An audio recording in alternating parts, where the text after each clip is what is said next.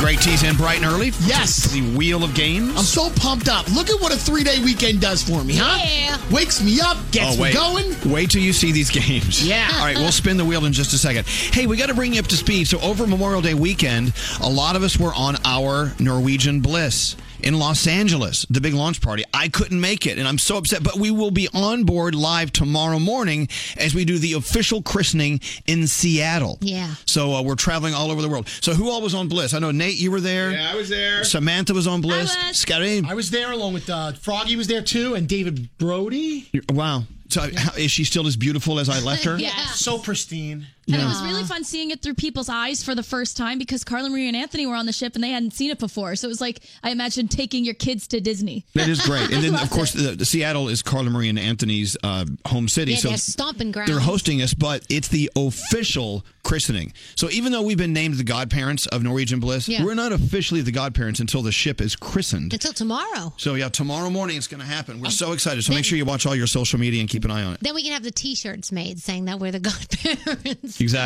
Right after tomorrow. We're godparents. Aren't you the fairy godfather? I'm the fairy godfather. We can't wait to see you on the ship tomorrow. Are we going to actually uh, take a, that giant bottle of champagne and smash it against the side? Well, well, yeah, but I mean, which I think is just a waste of great champagne. right? Go underneath and open your mouth. But uh, okay, but let me. I'm not going to give everything away. But tomorrow's ceremony for the christening of Norwegian Bliss is over the top. Um, we've got music, we've got performances from all sorts of artists. I can't tell you more than that. It's a major thing, and it's all going to be produced in beautiful video form, so you can watch the whole thing. Can't wait. and they trust us with that. I know. They're crazy. Big mistake. But actually, so rather than me walking to the bow of the ship and then taking a champagne bottle and smashing it, no, there, there's a big contraption. You know, I pull a lever and it swings down, and it, it's a you'll see. I can't wait. So exciting. I know. So, uh, so tell me, the ship. Did you leave it intact for our cer- ceremony tomorrow? Slightly more sullied over the weekend, but uh, Did anyone sleep in my my stateroom? I don't know. Did I sleep in his room? I Oh, think I may have slept So in your first, room. you had it, then I had it. I, don't- I didn't get it this time. Uh, Or someone had my stateroom. well, it's very sullied if I was in it. Oh, You're disgusting. No, you and Smooshy Pooshy Bear, please. Okay, well, I don't need that. Anyway, Norwegian Bliss, uh, I know that uh, after tomorrow's show, it's getting ready for Alaska. Yes. Its first Alaskan cruise. And it really, truly was built to showcase Alaska. Oh, my gosh. The whole length of the ship is on one of the levels, which is huge. It's all floor to ceiling glass, like Yeah. two stories tall. And it's living rooms after living rooms after living rooms. And you just sit there and watch the glaciers go by. It's, cannot uh, wait. All right, let's get into Wheel of Games. I'm looking at your wheel today, Gregory. Yes. All Lots of day, uh, games here. Wedgie trivia. right, so Wedgie Trivia is uh, we ask our listener a trivia question that I have here, and if she gets it right, then you, Elvis Duran, get to give me a good old fashioned Wedgie. Oh, okay, that's simple. Another uh, game it could land on is hot dog or no hot dog. So I go around the around the room here and I tell the listener your name. Like I'll say Danielle, and then she'll say, uh, "I think she did, or she did not have a hot dog." And then I will smell her breath, and I will guess whether or not Danielle had a hot dog or not. Like this morning. no, no, no. Like over the weekend, my nose is so talented, I can tell Oh, Okay, all whether or right. not she had one. Okay, that's kind of crazy. All right, another game you can land on. What's in his pants? Oh. So I walk over to Nate and I stand behind him, and then I feel around for what's in his pants. You put your hand down the front of his pants. All right. and then we, we guess. Right? I, didn't sign off on this one. Yeah, so don't- it may not land on it. I like this one. you have a one. In, you have a one in five chance. We don't know. Uh, another game that we could play today. Ride that bull. Oh, dude, this is my favorite. I can't wait. How do This you is- ride that ball? Oh, this is going to be great. Okay, so Brody gets on all fours. Scary climbs on Brody's back. No, no. And then, and then the, the audience member has to guess how many seconds Scary can stay on Brody's back. Oh, my God. Brody tries to buckle off. It's like bull riding at the rodeo. yes, Best yes. one. All right, okay. And finally, we could land on a game called Don't Shred It. Uh, it's so boring this game, but it's a good one. So I have three envelopes right here, and inside one of these envelopes is a $100 bill, and then the audience member will guess one envelope not to shred, and then we will shred the other two, so they may lose $100. no, no, no, no, shred no, no, $100? no. Yes. We're not going to shred money because Well, that's money. hopefully not. no, no, that's money that could go to help Wait, someone. where did you get the money from? What do you mean? Well, Scary left his wallet out. I just, I just took it. I said, All right, I let's. can use Uh, this. I, I'm. By the way, I don't like that game because that, that money. I don't like to waste money. That could go to someone who needs Believe it. me, I can use it too. All right, What's in his hello- pants? Come on. Hello, what's in his pants? Samantha, Mm-hmm. you heard some of those games. Which one do you hope it lands on? Um, I kind of hope it lands on the bull riding one. Oh, I'm sorry. It just Oh. landed on. ugh, don't shred it. Okay, that's So you fine. I can do okay? that. So there are three envelopes here. You choose either uh, envelope one, two, or three. save. Okay, Okay. to save, and we'll put that one aside. And he shreds the other two, and one of those envelopes has a hundred dollar bill in it. I really don't like this game. Okay, let me make let me make a deal with you, Greg T. Yes, sir. If we shred the hundred dollar bill, you have to give me hundred dollars to donate to charity. Oh, that, that was I, I didn't write that in the rules. I didn't, that was never when I was sitting in my All computer. right, here I we didn't- go. Uh, do you want to save envelope one, two, or three? um, I'm gonna save envelope two. All right, put two aside. Okay, two I'm putting aside. All right, see- so he has two other envelopes. One of them contains one of them may contain hundred dollars. Uh, Okay, this I'm is, going over to the shredder. is that Oh my shredder? What's my shredder doing in here? Oh I had to bring it in here. I Wait, needed a wait, shredder. This is so jankety. This is a good one. This is a good shredder. I know it's it's, it's a high quality. uh, This is this got to cost you at least three hundred dollars. This shredder. Why no? But I, please don't shred the hundred dollars. Well, we don't know what's in them. I don't even remember All anymore right, where I run put it. all that bill in. Okay, run it through. Run it All through. right, so Here's- here's envelope number one. here we go. Okay. Oh. Let me see. My anxiety. Okay, he's looking So down below. nervous. Is it green like Look currency? inside. No, we're good. Oh. That one was not the hundred dollars. That was Okay, not the good. hundred. What was it? That was, I just had a letter said no. Okay. All right, we're now going to shred envelope number three. Number three. Oh, God, Oh, I boy. hate this. Here we This go. is so All right, wasteful. here This we is go. a bad idea. And let's see. Oh, that's the hundred dollars. That's the one. That's the one. American currency. That's Isn't that illegal that's to not. do? I, it, it should be. That's not good. Oh, it's not good. for Yeah, it's her. terrible. So you just shredded Scary's one hundred dollar bill. It's only so hundred dollars. And just for proof, we'll open up envelope number two that she set aside. And it says no. All right. says no. All Ah. right. Well, do we? Scary, do you have any more money you can send uh, Samantha? I have a two dollar bill. We're gonna send you a two dollar bill, Ah, I Samantha. gotta tell you, you. I have never once in my life ever shredded money. That's Why the are, you, first time. why are you so happy? This is a sad day. I don't like this. What a rush. Samantha, have a great day. Sorry about that, but it's two dollars you didn't have. All right. Thank you. Thank you. Hold on one second. There you go. Someone owes me one hundred and two dollars. Seriously, what a rush! That is not right. Wow, Uh, all right. people should try that one at home. no, no, they should not. they should Don't. not. No, no. There are people who could have used that money, and that, right. I'm really disappointed. Me too. I'm so the very- biggest movie of the weekend, of course, Solo, a Star Wars story. Han Solo, you know, played by our, our new friend Alden. Yeah. Uh, we had a great conversation with him, and since he had the number one movie over the weekend, I want you to hear parts of that coming up. Twitter under attack. Follow Elvis on Twitter at Elvis Duran. Elvis Duran in the Morning Show. Really, you shouldn't be shredding money. And it's ridiculous. Funny though. You know how many pairs of shoes I could have bought with that? I know, and there are people out there in need. I'm telling you right now, this is a sad day. Let me make it happy for you. Blue Apron. You know what? I can't wait. Tomorrow, I'm so worn out from the weekend. I don't want to go shopping to buy food to cook. That's why Blue Apron's great. They do all the, the heavy lifting. They go and buy just the right amount of produce and meats and whatever you need for your recipes that they create, and you can create it in under 45 minutes, and they only give you enough food for the recipes. Yeah. You do the chopping and the eating, you do the fun part. And Blue Apron gives you these fresh, pre portioned ingredients, these step by step recipes. Like I said, under 45 minutes, boom, you're on. You can uh, do 12 new recipes every week, or you can do two or three or four recipes. They really are just totally, totally bendable to whatever you need. Yeah. And nothing's going to go to waste because they give you the exact amount that you need for everything. And you know me, I'm not eating meat these days. Yeah. The creamy pesto cavatelli with mushrooms and spicy breadcrumbs. Oh. That sounds amazing. Hmm. I know. I ate uh, the other portion too. it's okay. Listen, I'm going to save a lot of money for you. Your first three meals at Blue Apron for free. Just go online and look at their recipes to start with and, and what the story is all about. BlueApron.com slash Elvis. You have to do it that way. BlueApron.com slash Elvis. The National Radio Hall of Famer. Elvis Duran. Elvis Duran in the Morning Show. As you know, the newest, hugest movie in the world was born this past weekend Solo, a Star Wars story. So last week, we hung out with the one and only Han Solo himself, Alden Ehrenreich. If you missed it, what a great guy. Listen to this.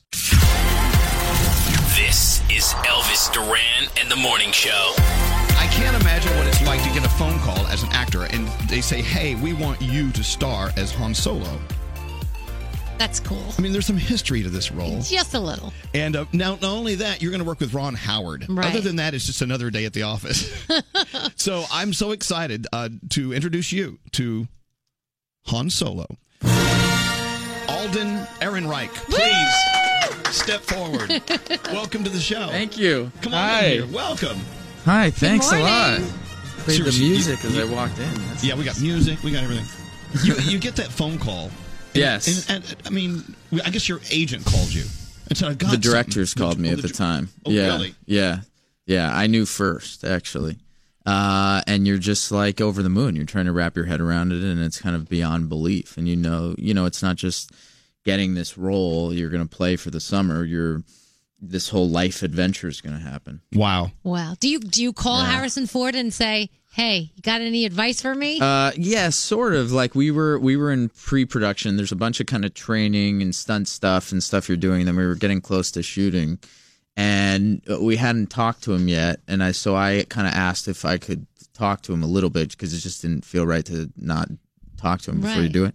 Um, so originally it was going to be me and the head of the studio and the directors and him, and then everyone else was out of town. So it just ended up being me and him, which was great. Wow. Yeah, it was really great. there are so many people, of course, uh, me included. We've been just a fan of everything Star Wars since I mean, since I was a kid, and I'm ancient. What year was the, the original Star Wars out? 77. Yeah. Good God. Wow. Uh-huh. But but you know a lot of people get confused because it's not a, a flowing story that's in any kind of chronological order. Right. Right. So now we're going back to Han Solo's early days when he started Right. when he started smuggling and Yeah, that's right. Exactly. exactly. And, and so th- they're saying that he- this this film has a totally different pace. and Yeah. a f- a, very fun feel, right? Y- Yeah, I think this one has kind of this one's kind of like this kind of great adventure yarn. You know, it's like Right. because it's Han Solo, it's funny and it's got this kind of tougher edge, and it all takes place in sort of the underworld of Star Wars. So like. If you look at A New Hope and the cantina scene where you meet him, that was always my favorite part of the Star Wars universe. And this is sort of that underworld gangster vibe. If you've never seen a Star Wars movie, can Yes. you, will you get lost or you'll I don't be okay? think so. I think this one in particular of of the other films, like of the new films, is the most sort of its own uh, story in a way. You know, you're kind of because it's also kind of a biopic of a fictional character. You're watching this guy kind of come from this hard background and try to find his way. And it, I think if it wasn't Star Wars, you'd still have this. It'd still be this great fun adventure story. I don't know. Back to that phone call you got from the directors, and they're saying, "Hey, we want you. You you're you're our Han Solo," and you you knew right then it was going to be a massive production, Right. And- but that's before they brought Ron Howard in, right? Did you- Yeah. okay. Yeah. So when they added him to the Oh man. yeah. What, what does that do to your nerves? I mean, would- I mean, is there ever a moment where you you're, you're like, uh, I don't know, I, I this is too this is too much for me. well, you know, like uh, you know, I auditioned for it for about six months, Mm-hmm. and over the course of that audition, I really like I went on a trip by myself, and I kind of dis- I kind of was like, well, I need to make sure I really want to do this because if you're deciding, of course you want to do it, of course you want to play Han Solo and it's Star Wars, but you need to make sure that you're not just doing it because everyone would think you're crazy if you didn't want if you didn't, you know, Right. you so I spent some time because you are saying yes to a lot of stuff. You know, you're saying yes to years of your life and and this kind of lots of uh lots of crazy stuff happening. And so, you know, so when once you say yes to that, once I kind of decided that every step of the way it's like, well, okay, now here's a new turn and here's a new twist and yeah. All right, I want you to honk your own horn for a second here. Okay. Out of three thousand people who auditioned for Han Solo, you were the first one, and they went with you. Yeah, first. yeah. What is it about you? I have no No, you- idea. no, come on. I don't know. No, it's okay. I don't know. Um, It's okay to say nice things about yourself. no, really. What is it about you? What's so special about you? Yeah, right. Who do you think you are? Getting this Right, role? No, exactly. really, what do you think it is? I don't know. You know, I know that their particular take on this character I loved from the beginning. I thought the way they wrote it and the way the humor of it and the fun of it felt really good to me from early on and felt really good. You know, you go in, you know that everyone's going to be auditioning and you don't think you're going to get it. But I knew that very early on, I was like, well, this feels fun. So I'm going to enjoy auditioning for it, and and uh, and then it kept going, and I liked all the people that I was working with, and got along great with them. So Is yeah. that is six months? Because I know you said it took six months for them to cast you. Is that a normal process for a big movie like that? I think so. I don't know. It's probably varies, but I've I've been up for things for you know I, my first movie I auditioned for for about five months, and uh, I did a movie for Warren Beatty that was kind of five years of auditioning. So Wow. yeah, What a job, huh? Yeah. Yeah. It's either this or what would you be doing if you weren't acting? um, it'd be something in movies. I love film. I Are you love from California originally? Yeah, I'm from Los Angeles. Um, it'd be something involving you know writing. I mean, I'm editing a short film that I wrote and directed, so it'd be something like that. Yeah. If you're just turning us on, uh, Alden Ehrenreich is here. Of course, Han Solo is out. Uh, will we will we be seeing Darth Vader in this film? I can't say. Come on! I can't say anything We like said that. you said you were going to come in here and you were going to give us anything. All this. Oh yeah, yeah. I just no. thought- I thought I'd can't sneak do a that. question in. Come on, give No, us there's one Disney spoiler. people that will, you know, like Oh. I'll disappear very quickly. this would be the, the unhappiest place on earth. That's right. So okay, okay. So we're trying to figure out if, if you're familiar with all the movies we're, and the stories. We're trying to figure out where this one lands as far as time. so Oh, okay. experts are saying that Solo takes place somewhere between Star Wars Episode Three: Revenge of the Sith and Rogue One: A Star Wars Story. Does That's that make right. sense? That's right. Yes. Are you? were That's you- correct. Are you a big fan? Have you seen all these? Yeah, I've seen all of them now. Uh, I was a kid. Uh, I loved it. You know, I had all the toys and I had a lightsaber and I had all the action figures and stuff. I had Han Solo action figures. You never knew you were holding yourself, did you? No, that's right. No, someone asked me recently. Oh, that's yeah, kinda- that's, that's- right. that's Okay, I very didn't creepy. No, so I have. There's an action figure of me now, and they said, "Is it weird to play with yourself?" I'm sure the answer is no. Oh, I mean, it's a natural thing. Uh, so, I mean, I would assume. Well, you've told us anyway. The the character Han Solo character is a funny guy. Are you are you Yeah. funny?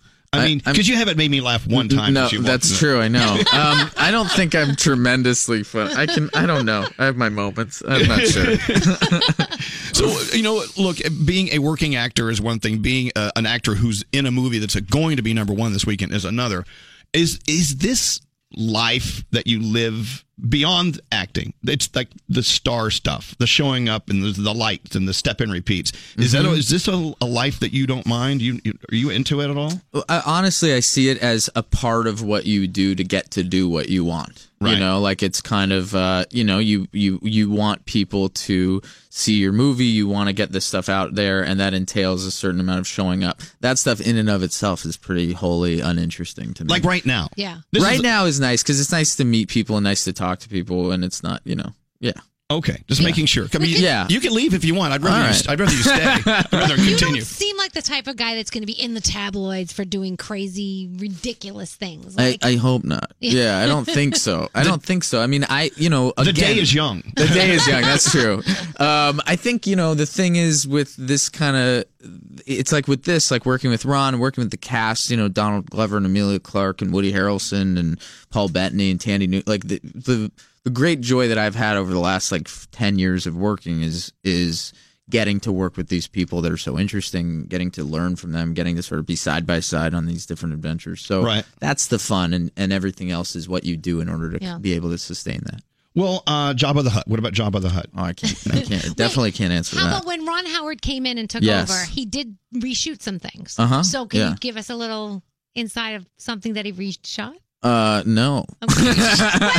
but I can say I can say you know Ron came in and You're a it's lot of very fun. much yeah I know Ron came in and he's got you know he's just such an enthusiastic filmmaker he's made so many great movies he loves Star Wars he has a real kind of innate feel for the Star Wars universe and and he was a pleasure to work with Well, I I would think that you as an actor learn so much from a Ron Howard. I mean, oh yeah, everything he does is just he, he makes it seem effortless. Totally. but it's just brilliance. Yeah, yeah, absolutely. And just ask being on set and getting them to ask him different questions. He was very generous about sharing stuff. I mean, Childish Gambino is in this film. What- Mhm. what can we go That's wrong? right. Yeah. Uh, he I- I heard that uh, Donald right Glover. Mm-hmm. He's an incredible actor. They're saying that they may bring him back for another. Yeah. That's. I didn't know. I didn't know he was Lots of such a great actor. spin-offs, maybe. Yeah. All right, I was handed this question. Oh, by the way, we have uh, questions from a true Star Wars fan coming up. There, he's at the end of the, the desk. Oh, great. Hi. His microphone's off. Uh, his name is Greg T. I am a bit nervous to meet you, Han. Oh, really? yeah. Well, don't be nervous. All right. Uh, your two co-stars on Millennium Falcon, a Wookiee and a droid named L3. Yes. Uh, is it challenging working with a droid? I mean, something other than a real live flesh and blood actor? Well, actually, the way they shot L3 is that Phoebe Waller Bridge, who plays it really wonderfully, is wearing a green full bodysuit. Oh, Okay. And then they put the droid parts on top of the bodysuit and, and wipe her out. Right. In the in post, and so she's actually there because we're playing off her Okay, and we're doing okay. scenes with her.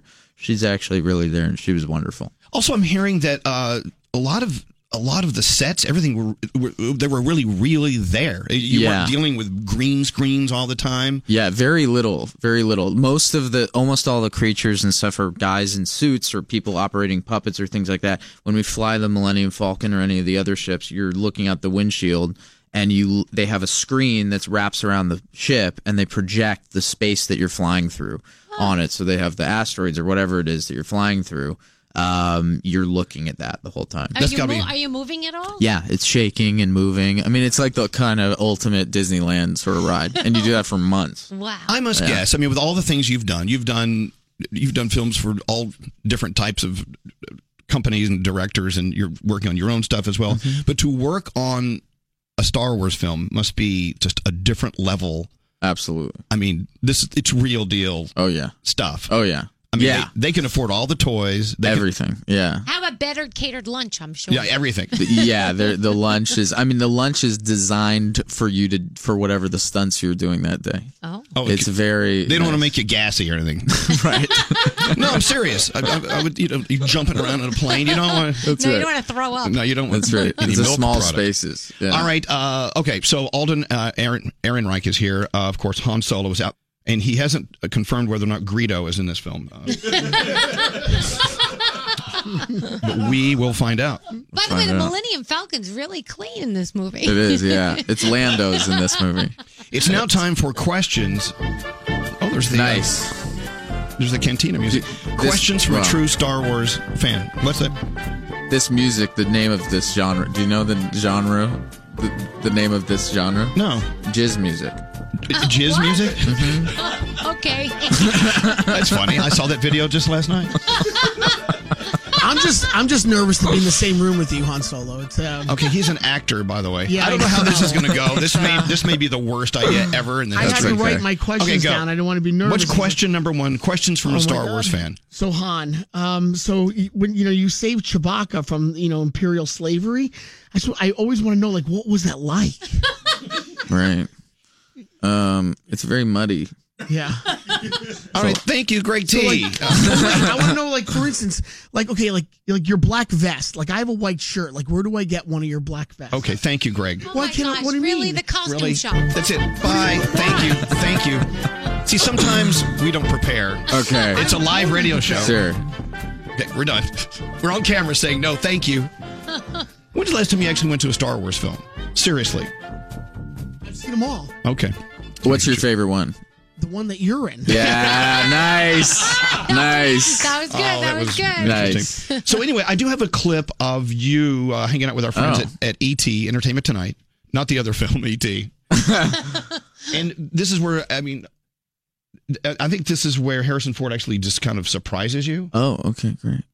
I haven't seen that. He said, if anyone asks, tell them I told you everything you need to know and that you're not allowed to say a word. He might want to say one or two more things. oh my god. Get out of my chair. Get out of my life. I just thought it was spectacular. And I thought he was so smart about what he did and how he did it. I just couldn't be happier. Wow. Come on, let that sink in for a second. What does that feel like to hear that? uh, pretty unbelievable. That's pretty wild. Yeah, that was one of the great. That's one of the best moments of this whole experience. I mean, because you know, it's obviously it's you know, it means the world to all of us. Wow. Well, listen, congratulations Thank ahead you. of time on Yeah. a very nice weekend at the box office. Thank but you. that's not why you're in it. You're No. in it just you, you don't even care if it's like an indie film that only three people watch. Well, my time spent is over. You know, like my experience of it is really like over. And uh, you know, if you attach yourself to one doing great, then you might love one that doesn't do great, and then you know, whatever. Well, Once you're cast in something this monumental, do, does the phone start ringing a little more? Are there more people saying, "Hey, let's talk about the possibility of"? Yeah, a little bit. Yeah, definitely. Yeah, definitely a little bit. What yeah. does it take to become a good actor? What is this? Is there a secret? Wh- Is there something you tell yourself in Mm. your mind before the camera starts rolling? I think honestly the the hardest thing about being an actor is that you don't you don't you have to wait for someone to give you a job. And you don't get good at something unless you do it a lot. And so I think the the, the only key that I know is just to act a- as much as you can. And you know, it's you know, when I was coming up, I didn't want to there were a lot of things I didn't want to do because uh, I wanted to do only kind of movies that I really wanted to do. Um, and uh, and so I didn't work. I, I would have people over to my house. We'd read a play. You know, just finding those ways to constantly be doing the thing that you actually like to do is the only is is the kind of your I think hardest responsibility. Let me make an assumption. Tell me if I'm right or wrong. uh the, when you were coming up in this business and you in your mind had the ideal kind of movie you wanted to do, is this one that one? I don't. I don't. something tells me that it isn't. It's it it's not what I would have imagined, but like you know, the real things that I always um, wanted. You know, I my first movie I did with Francis Ford Coppola, and it was like one of the great experiences of my life. And so, like getting to, and I had a great part, and it is in the sense that every time I get to work with people like Ron or the cast, or have a part that's this great, I don't really care what genre it is or what world it takes place in, as long as it's something that has like a real story behind it and that I would want to go see, which this definitely is that. Well, it sounds like Alden that you're you're so locked into the the family that is formed in a production like this. Yeah. Is there a bit of sadness when it wraps? And- Yeah. And, even though you're out doing promo tour and you see them every once in a while, it's done. I mean, Right. is there some separation anxiety, or I mean, do you miss these people? Yeah, well, actually, you- for this, for me, doing publicity is the time uh, they got to hang out in London a lot more than I did because I was like, had to, I was basically in every day of the shoot. So this press tour has been a great uh, opportunity. We went to Cannes together. We were in London and getting to, we all flew on a plane together and it's just, just hanging out with all these people where you're not worried about learning what you have to do for the next day Right. is, is really fun. That's where it's, that's, that's been really fun. So when we watch Han with Sol- Yeah. Solo, Yeah. w- we're going to see an energy on the screen that was actually a fun energy because Oh, you yeah. guys you guys really had fun. Oh, doing this thing. absolutely, absolutely, and it's hard not to, especially because these things are so real. It's like in any scene where there's explosions going on, those explosions were really going on, you know, and just Wow. like every Star Wars movie has its own like kind of little crew, and our crew was just great. And you know, I, I I saw the trailer during uh during the Marvel movie, and Mhm. I'm not a huge Star Wars fan, but I came in the next day and I said I, I want to see this movie Yeah, because yeah. it just looks like it's so much fun. It is really fun. Yeah. I think that's what's special about it. That's why I'm excited for lots of kids to see it Yeah. and everything like that. It is just like really fun. Well, Alden, thank you for coming in. Thank you. Thank you for having could, me. I could just pick your brain for hours over what it is, not only about the film, but you and your, your career. I just think Yeah. it's so interesting. Uh, now we have to go back to a boring show. kind of, I'm going to miss you. Like the energy you had on the set, we have now with you here. Right. It's about to just be sucked right out. anyway, Alden, uh, Aaron Reich, of course, it's Han Solo, as Han Solo in Solo, a Star Wars story. Alden, thank you very Thank much. you. Have a Thank great you day. so much. Great to Thank be you. here. Thanks very much. Live tweeting every morning. Follow us on Twitter at Elvis Duran Show. Elvis Duran in the Morning Show. In today's connected world, it takes just one weak link and your personal information can get into the wrong hands. Good thing new LifeLock with Norton now has protection for your identity and devices. Join at lifelock.com and use promo code Elvis for an extra 10% off your first year. This is Elvis Duran and the Morning Show. So last week we touched on something, and I feel like we need to go back to it. Okay. It has to do with Scary's issue with Dave Brody, saying Dave Brody, an only child, and because of that, he's an a hole. Right. Well, I I didn't quite say he's an a hole. No, I did not. Not in so many words. Okay, There's basically you certain did. qualities that are negative that come along with being an only child. Okay. So he- in o- in other words, Scary's like blaming all of Dave Brody's issues on the fact he was an only child. So we Right. brought this up. We had a lot of people uh, texting in and calling in. It really hit a nerve, especially with only children that Scary offended. but then the people that live with those uh, only children currently, came to my rescue and said, Everything that you said, Skiri, was right. Only children are selfish. They never had anyone to share with, so they didn't understand it when, you know, you had to share. Everything was me, me, me. And when you got into problems and debates, at least people with siblings can duke it out, and sometimes you come out a loser. But Brody's always a winner Isn't that because great? he had no one to argue Okay. Uh, with. That's a problem. Okay, look, I, I'm the youngest of three of three boys, but my two older brothers are much older than me, and they were out of the house. So I really, I'm a product of being a lonely only child as well.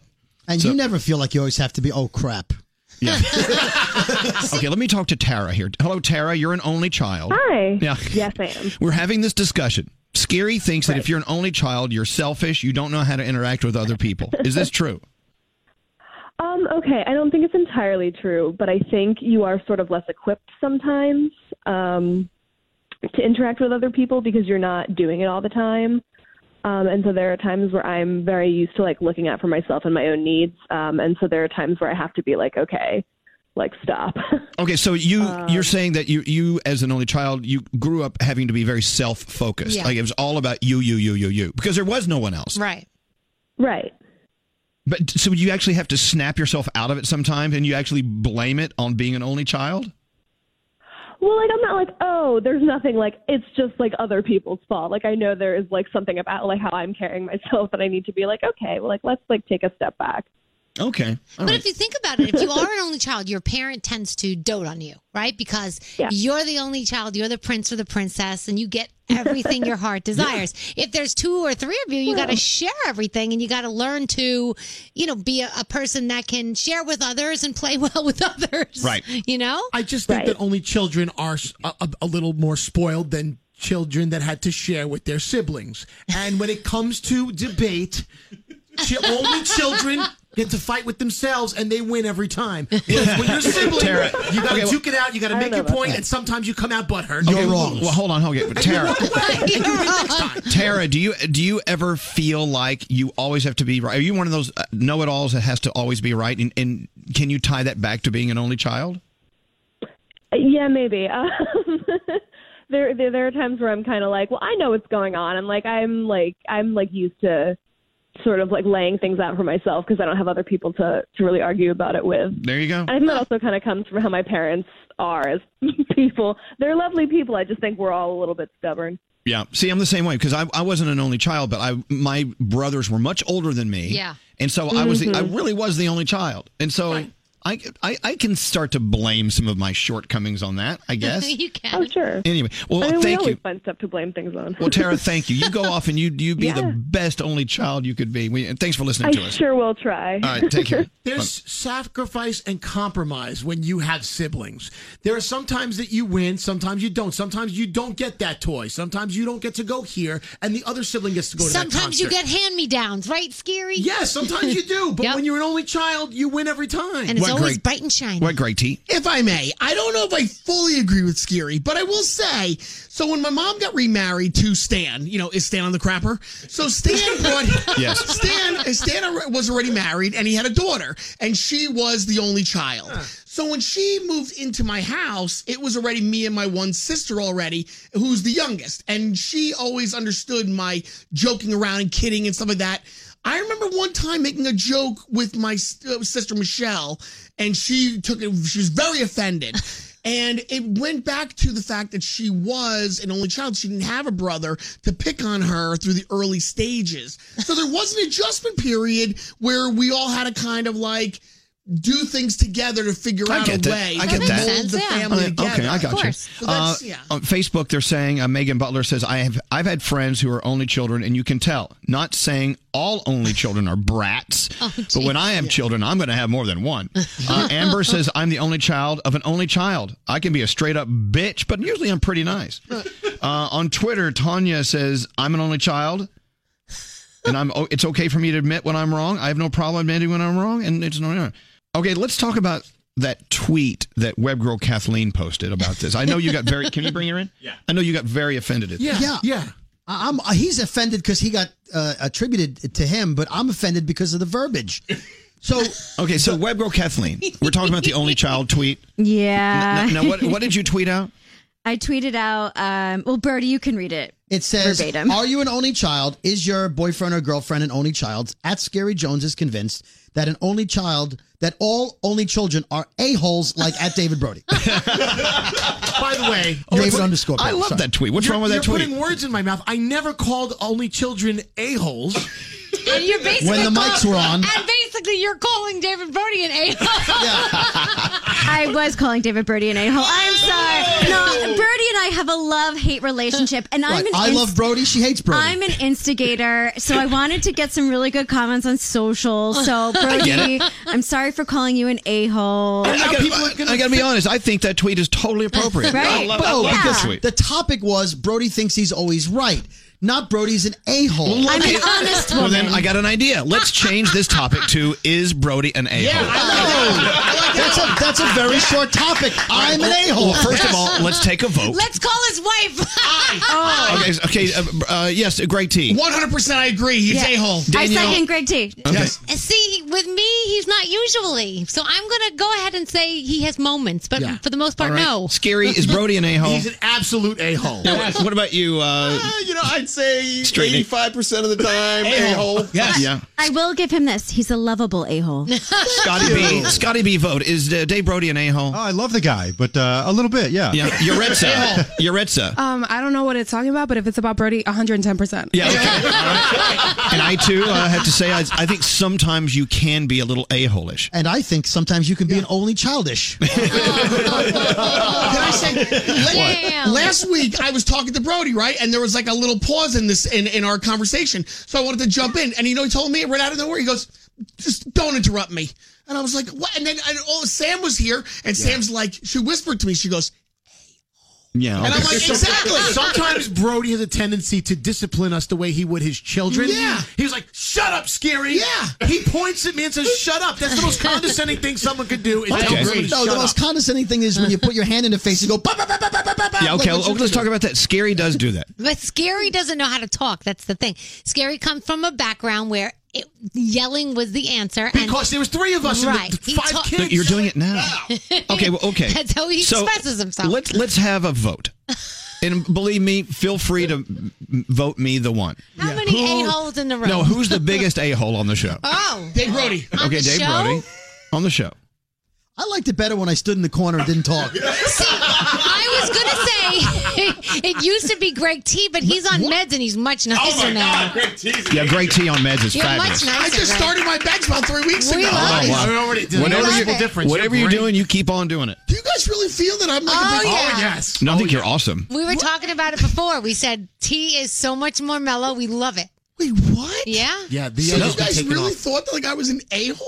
Come No, no, I just think you're a Not hole. you, Elvis. You love me. No, no, I, I love. No, no, no. I just think ever since you have embraced uh, your your uh, your mental Meds. your your mental state and Yes. you've gone on meds, Yes. I think it's done a world of good for you, and Yeah. I hope that you see the good that we see because you're you're terrific. Really? Yeah, Absolutely. you are. You really are. You're a different person. You really are. I, you stop it. I was talking behind your back earlier. I'm just going to be honest about it. I was telling them. Uh huh. I could cry. We now. all said Yeah, yes. normally No, we he's love talking behind your back. It's negative. But Look, this you know, one time- it's something we don't look. You know, we don't talk enough about mental mental illness. We don't talk about this enough, and it, it's it's something we should be talking about more and more and more. Wow. And you know what? I th- I think that everyone deserves a shot at being happy, but sometimes you may have to take medication to get there.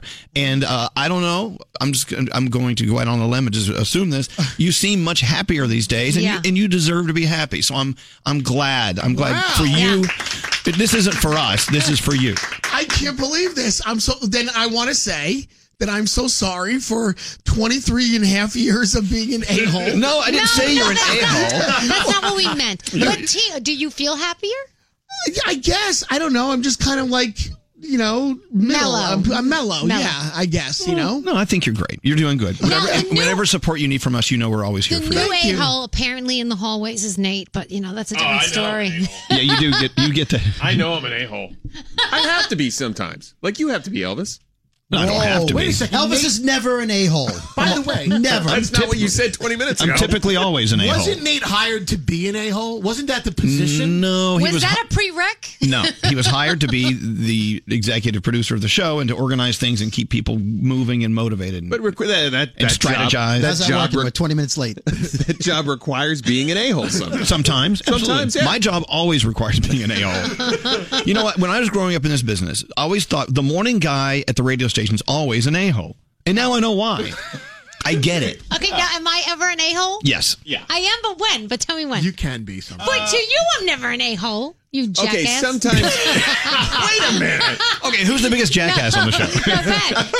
Sometimes when? Okay, sometimes when you're busy doing something for yourself. Oh, yeah, yeah. And then you forget that you have something else to do. But you if can be an my a-hole kid sometimes. called, Well, that and I it's like an excuse. emergency. You just tell me your kid's calling and Okay. go and talk. Oh, Also, when you sometimes make a mistake and someone tries to correct you, you get mad at them for it. Yeah. That's And- because and- you try to correct me Oh, every time Oh, about everything. Because I'm an only child. I'm Yeah. always right. Ugh. Yeah. It Danielle, always get, goes back to that. Danielle gets so defensive when you say something wrong and then we correct you. Oh, whatever. You knew what I meant. I love Somebody's not dead. They said he's dead. Big Because deal. most of the time when you make I- me fun of my accent. I love you, Danielle. I love you too. All right, let's take a break. Katie Couric, our buddy Katie Couric, love, love, love her. I've always been a fan, and now she has this show that is just so terrific. It's really perfect for the times we live in.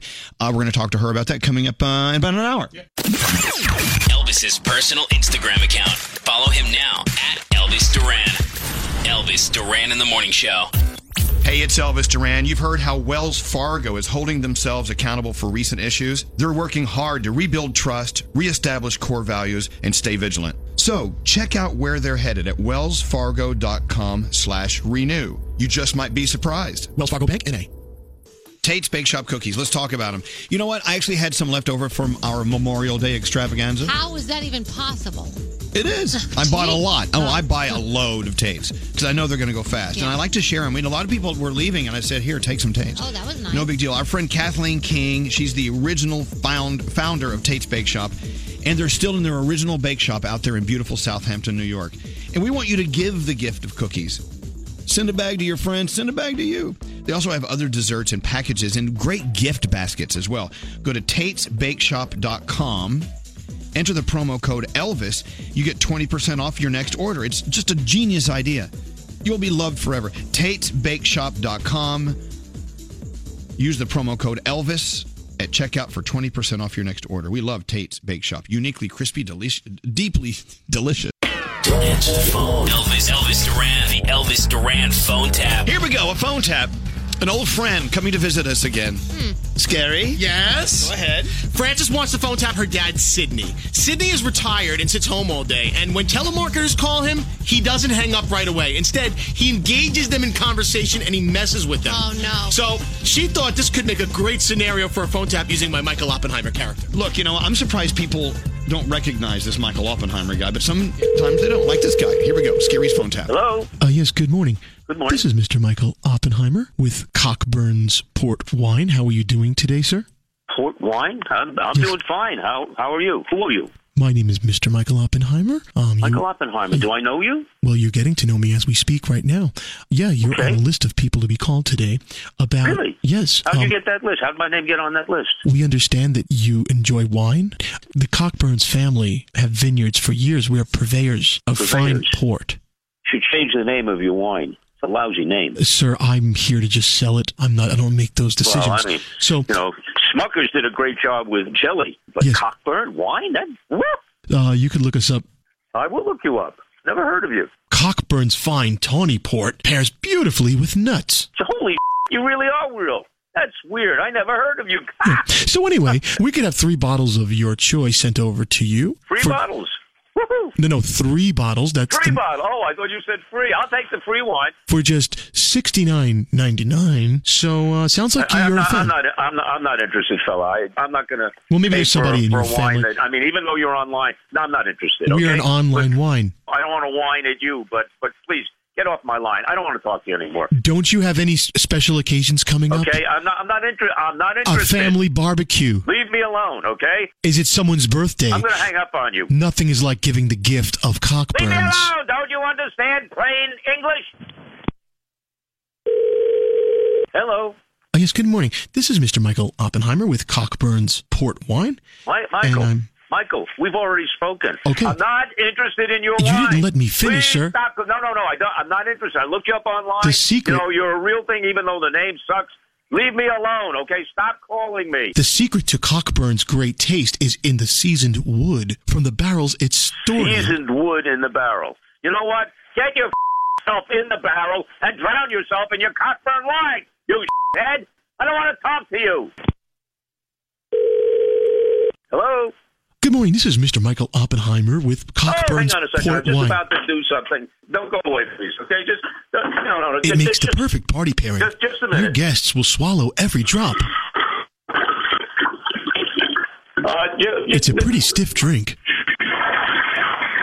uh, they're just flushing the door. I had to pee. Imagine the look on their faces when they open the door and you're standing there with a Cockburn's in your hand. I can't imagine anything except punching you in the nose. From its sleek, beautiful bottle, the Please, second, beautiful bull- the second, bull- bull- white or red or mixed together and piss pink. I won't drink it. I don't care about the barrels. I don't care about the bottles or the labels. your guests will want some more when your My host guests, I don't have guests. Nobody comes to my home. Nobody calls me except you. Everyone around the table will be putting Cockburn's in Take the their mouth. wine and shove it up your ass, you head. You don't even have the decency to have your number come across on my caller ID. So For I can sixty nine ninety nine, it's a steal of a deal. This is sixty nine ninety nine. this is- Do that with your girlfriend while you're both drunk on your cockburn wine. we do accept PayPal, sir. You do accept PayPal. That's wonderful. Take your Just to- PayPal out on a date and get her drunk. Did you know that our wine has won awards? I don't give a. Raise your glass with me. Pretend like you're holding a Cockburn's and take a sip with me. What did you do wrong in life? From the tone of your voice, you must be on mega doses of Prozac. Can't you just taste these ripe grapes? You're calling me from a mental institution. You're in a straitjacket with a microphone around your head. And this is all you can do with your life. You're an idiot. If you don't like it, you could return it. You know, call the nurse and ask her for some more Prozac. We'll get your money Maybe back. it'll put you to sleep, and you'll just be having this wonderful dream about calling people who don't exist. Do that, please. You'll save the world. Sir, it sounds like you've already got a head start in drinking. Well, hey, you know what? That's a great idea. Why don't you come over in your limousine and pick me up and drive me to drink? I don't want to hear from you anymore, you pathetic piece of. Well, you don't have to hear much more of me because you've been phone tapped. Huh? My name is Scary Jones from Elvis Duran in the Morning Show, and your daughter Frances put us up to this. Wait, what are you talking about? We're a radio show. Radio show? Yeah. You're driving me nuts with this stuff? Yeah, Francis. Oh, why? Because Francis knows that you like to mess with telemarketers when they call. Oh, Elvis Duran phone tap. This phone tap was pre-recorded with permission granted by all participants. The Elvis Duran phone tap only on Elvis Duran in the Morning Show. Hey, it's Danielle. So think back to your last good hair day. Mine, uh, three weeks ago, last Tuesday. But I remember it like it was yesterday. Now, imagine the euphoria of a gorgeous hair day. Imagine no longer because Ulta Beauty's gorgeous hair event is here. Head in for three weeks of daily beauty steals of up to 50% off your most loved brands like Redken, Living Proof, and Dry Bar. Don't keep your gorgeous hair waiting. Hurry into Ulta Beauty because the gorgeous hair event ends June 2nd. Elvis Duran in the Morning Show. Hey, iHeartRadio is doing the coolest thing. I, I, I can't stop playing with it. It's called graduationplaylist.com. Yeah. And you can also just, if you're on your iHeartRadio app, you can just do a search for graduation and the playlists are there. You punch in the year you graduated and it'll give you all the songs from that year. I love this. Have you is done so this? cool. No, I want to do it, but it's such a cool idea. The person who sat there and input all the songs from each year. So I was taken back to my graduation year, graduating high school, 1982. my God. That's a long time ago. What song? This was one of our graduation songs. Want to hear another graduation hit? Yeah. Eight six seven five three zero nine. Remember that?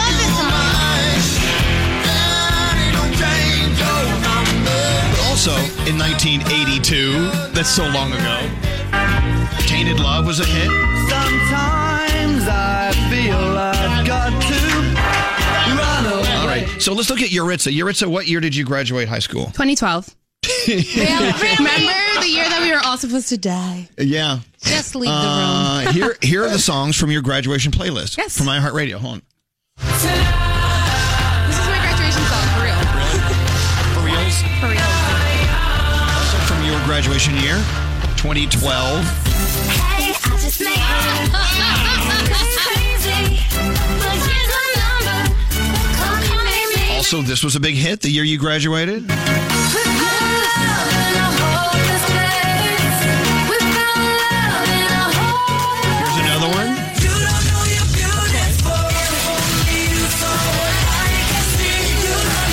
So, you remember these from your graduation year? I love all of them. It really is a lot of fun to play. Uh, play the songs you graduated to. I mean, it's just, it's remarkable. So it's uh, graduation playlist dot, dot com or just it's on your iHeartRadio web. Yes, it's Yeah. amazing. Well, it is graduation season, and as you know, every year we play Sunscreen.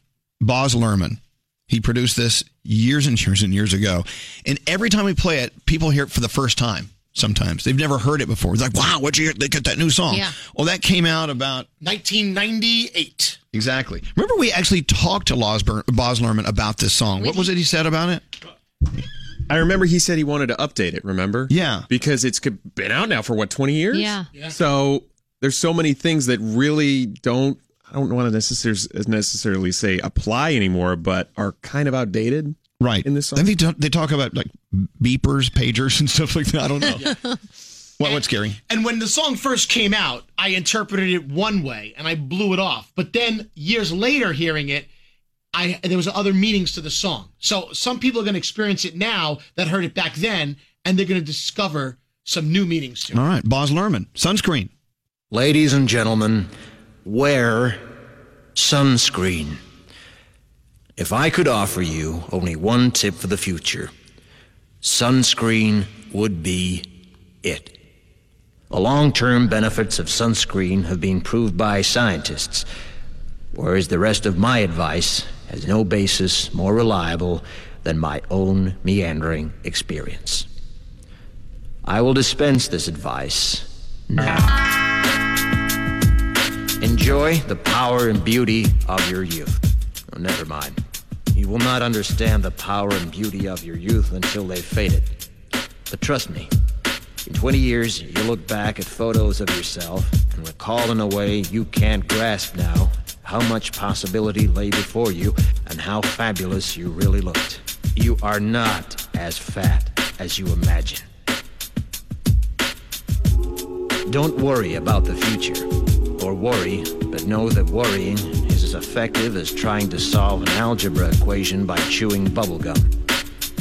The real troubles in your life are apt to be things that never crossed your worried mind, the kind that blindsides you at 4 p.m. on some idle Tuesday. Do one thing every day that scares you. Sing. Don't be reckless with other people's hearts. Don't put up with people who are reckless with yours. Floss. Don't waste your time on jealousy. Sometimes you're ahead, sometimes you're behind. The race is long, and in the end, it's only with yourself. Remember compliments you receive. Forget the insults. If you succeed in doing this, tell me how. Keep your old love letters. Throw away your old bank statements.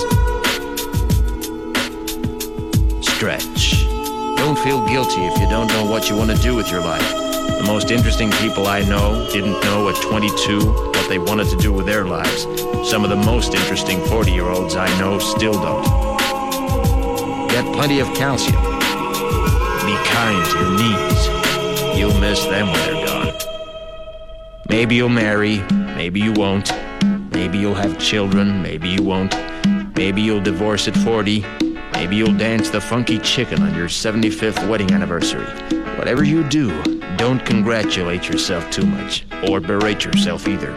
Your choices are half chance. So are everybody else's. Enjoy your body. Use it every way you can. Don't be afraid of it or what other people think of it. It's the greatest instrument you'll ever own. Dance. even if you have nowhere to do it but in your own living room. Read the directions, even if you don't follow them. Do not read beauty magazines, they will only make you feel ugly.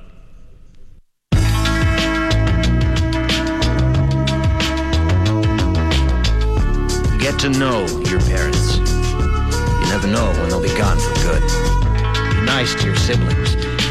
They're your best link to your past and the people most likely to stick with you in the future. Understand that friends come and go, but with a precious few, you should hold on. Work hard to bridge the gaps in geography and lifestyle, because the older you get, the more you need the people you knew when you were young. Live in New York City once, but leave before it makes you hard. Live in Northern California once, but leave before it makes you soft. Travel. Accept certain inalienable truths. Prices will rise, politicians will philander, you too will get old. And when you do, you'll fantasize that when you were young, prices were reasonable, politicians were noble, and children respected their elders. Respect your elders. Don't expect anyone else to support you. Maybe you have a trust fund, maybe you'll have a wealthy spouse but you never know when either one might run out. Don't mess too much with your hair, or by the time you're 40, it will look 85. Be careful whose advice you buy, but be patient with those who supply it. Advice is a form of nostalgia. Dispensing it is a way of fishing the past from the disposal, wiping it off, painting over the ugly parts, and recycling it for more than it's worth. But trust me on the sunscreen. Everybody's free to wear sunscreen. Uh, do a search on that. It's Boz Lerman. Excellent. Okay, put it away. We'll play it again in 365 days. Have you spit in the cup yet? Not yet, but I can't wait to. 23andMe, uh, we talk about them all the time. I loved getting that envelope, opening it up, and learning about me. Mm-hmm. Like, where am I from? What makes me up to be who I am? Well, so Garrett recently spit in the cup. Yes. That was a lot of saliva. You don't realize that you have to produce so much saliva and send it away. But it's it's worth it. Yes. Because in this envelope, I have your 23andMe results. I figured this would be the best way to find out. Wait, you don't know? You haven't seen him? I have no idea. All I know is from what my parents have told me Okay. growing up. Okay, what have they told you? They told me the the the best that they know of is that I'm 70% Irish and 30% German. Vogel is my last name. That's where the German comes from. Right. Okay. So that's all I really know about me. Huh. Do you want to know more about you? Yes, I'm very excited. I can't wait. I'm so excited. like Maury Povich, minus the children. Yes. you are not the father. uh, we're gonna we're gonna go to page three in a second, but look at this. Uh, Oh. your report highlights uh, celiac disease, which I have, slightly increased risk for that. Yes. Uh, Confirmed. Ooh, interesting. Eighty-five point eight percent British and Irish. There we go. What else we know? Okay. la, Wait, la, so la. I'm 85% British and Irish. You better change your accent. Okay, here we go. Let me go to the, ju- the juicy stuff. May I help you? Yeah, yeah, I'm right here. All right, here's the juicy stuff about. Okay. Uh huh. 100% European. All right. 85.8% British Irish. 4.5% French and German. So I'm only 4% German then. 9% broadly Northwestern European. Uh, there's nothing in here. earwax. What? Yes, you, you get earwax. Well, appar- apparently, my wife was saying something about being a Neanderthal on there as well. You're uh, more. yes, you have Neanderthal Oh, ancestry. Wow, there you go. Oh, Wow, more than 92% of customers. Wait, don't we all have Neanderthal? Or, Not everybody. Does that explain my forehead, though? I don't know. I thought we all had that. Didn't we all come from Oh, Neanderthal? some of us more than others. I think some of us t- took a turn back. this is interesting, though. The tr- these traits reports. Now, can I ask a question? What? How from spitting in a cup can they know you have cel- like celiac or you're at a higher risk for that? I don't know. That's inter- like it's not blood work. But Like, listen, to, listen to about the about Garrett's genetics. I don't know how that works.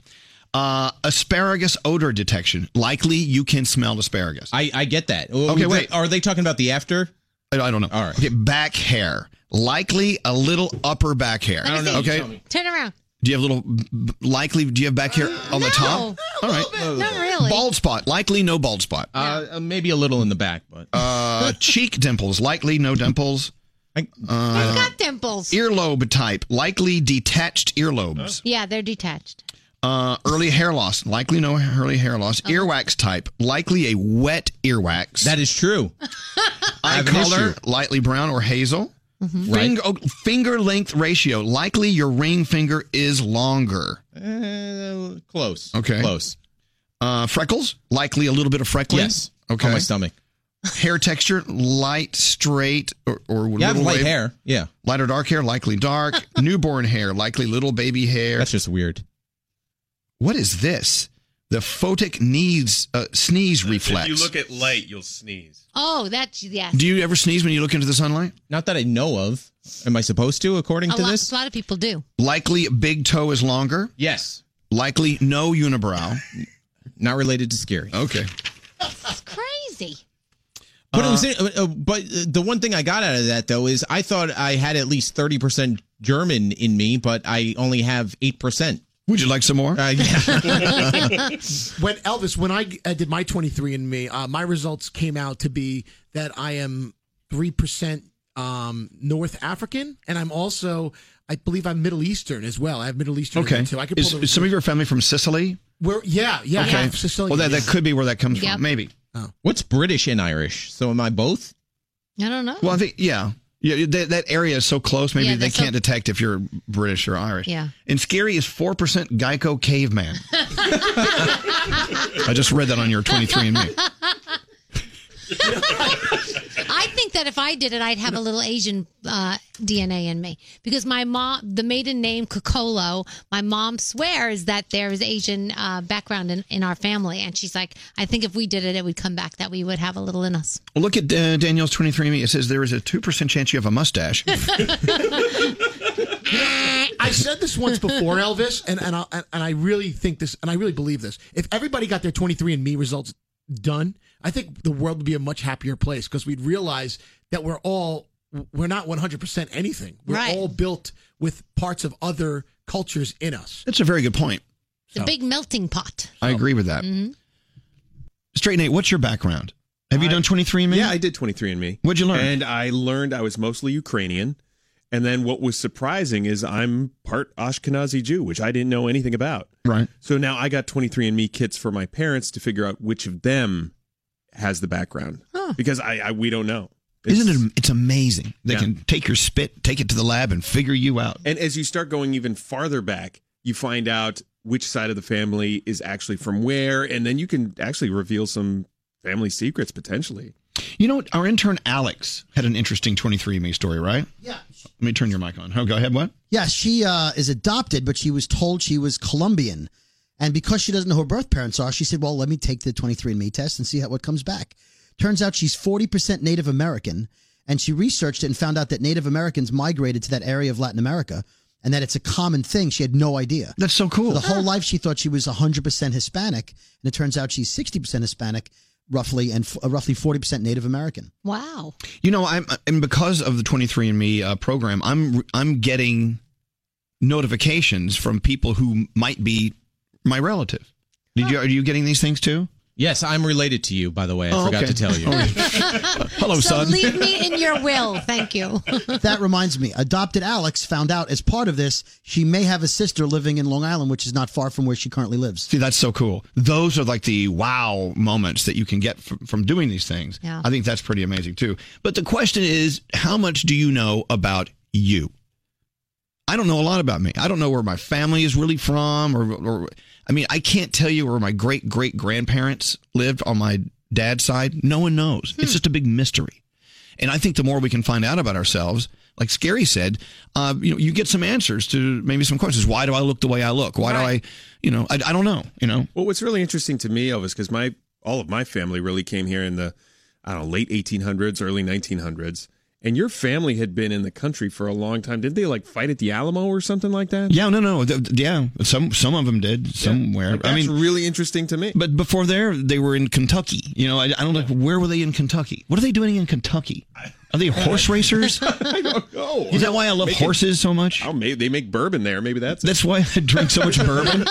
a few years back, my sister drew a family tree, like a really extended family tree, did all kinds of research on it, and then went to Italy, went to the countrysides of Sicily, and reconnected with distant cousins. See, that's cool. She hung Yeah, out that with is cool. Valentina, my cousin, for like a week and a half. And then when she left, the whole family cried. Aw. They're like, why are you leaving us? My sister, you know, they became attached. Isn't that crazy, though? No, I love that. See, these are the stories I love. I mean, how much do you know about you and your family? And it- it's it's you know we learn about th- our country's history, our world history. We never learn about our history, Right. Right. Because we are a part of the history of the world. You know, I just there's just a big a big global way of approaching this, and I I, I love it. I want to know more. Yeah. But I don't, I don't- I don't- do I have time? How do I draw my own family tree? Well, you have to do some research into that. Spit in this cup. Take this cup in the other room. By the way, I'm, I'm friends with Valentina on Facebook now, but she writes in all Italian. I don't know what she's saying. Hit the translate Yeah, there's a translate button. oh yeah. Don't you use that on Instagram? I use it on Instagram all the time. No. Translate. So don't you have some first cousins in your family, scary, that married each other? Yeah, my great grandmother, and my great grandfather. Oh, there you go. Did 23andMe have anything to say about that? No. 23, 23 and my cousin. The official Instagram of the morning show. Follow us now at Elvis Duran Show. This is Elvis Duran in the morning show. Hey, it's Elvis Duran. You've heard how Wells Fargo is holding themselves accountable for recent issues. They're working hard to rebuild trust, reestablish core values, and stay vigilant. So check out where they're headed at wellsfargo.com slash renew. You just might be surprised. Wells Fargo Bank, N.A. This is Elvis Duran and the morning show. It's very loud, Scary. Hey, uh, Katie Couric is about to come on the show. This is so exciting. It is exciting, and this is my problem with it. I'm going to bring this up to her. Yeah. I'm so excited to interview her. I'm afraid it'll be a disappointing interview. Really? It's always I, I always just I get nervous about Now- interviewing people that I really, really, really admire. Do you think you'll be disappointed with the interview, or you'll be dis- she'll be disappointed in you? Which one do you think it is? People are usually disappointed with us. Anyway, Katie Couric has this new show. It's out on National Geographic, uh, but but it's everywhere on demand. Yeah. Mm-hmm. And she worked. She's worked her ass off. She'll tell you. She worked her ass off for this show. And this show, it, it can get a little touchy. Yeah. There's some, some some controversial content in there, but the stuff that we s- stay away from. Right. Because I mean, look, there's a lot of stuff out there in uh, in society that we don't want to tackle because it's you know it hurts feelings. People Mhm. Mm-hmm. are politically correct, whatever. Anyway, she worked her ass off for the show. We got to bring her in, talk about it, and also we're going to go back in her past and play a very interesting piece of sound, which is so great. Can you turn my microphone up a little bit, Scary? All right, please welcome to the show, Katie Couric. There she is. Hi. How are you? This is Danielle. Nice to see you. How's it going? Are you disappointed in the interview so far? I couldn't hear what you guys were saying about Okay, I'll me. tell you what we were saying. You were in a soundproof booth. Okay. Uh, okay, Katie.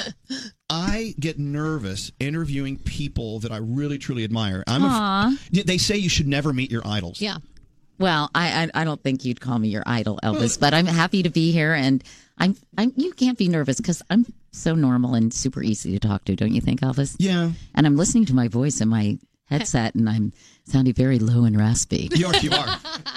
Hi. You're turning everyone on. Okay, I want to talk about how you worked your ass off for this show, and that's a quote, by the way. Katie Couric used the A word. I did. Uh, But this this show is so important. It's so important to know that there are a billion different things you could be watching. Right. We found some. We found something that you really need to watch. It'll open your mind. It'll teach you something. You actually learned a lot doing this. show. Oh my I'm sure. God. This was like writing six theses on six different topics. Honestly, I had to take these huge issues and unravel them, unpack them, figure out how could I make them engaging and visual and who would I talk to and how do you position it? And they're all sort of controversial.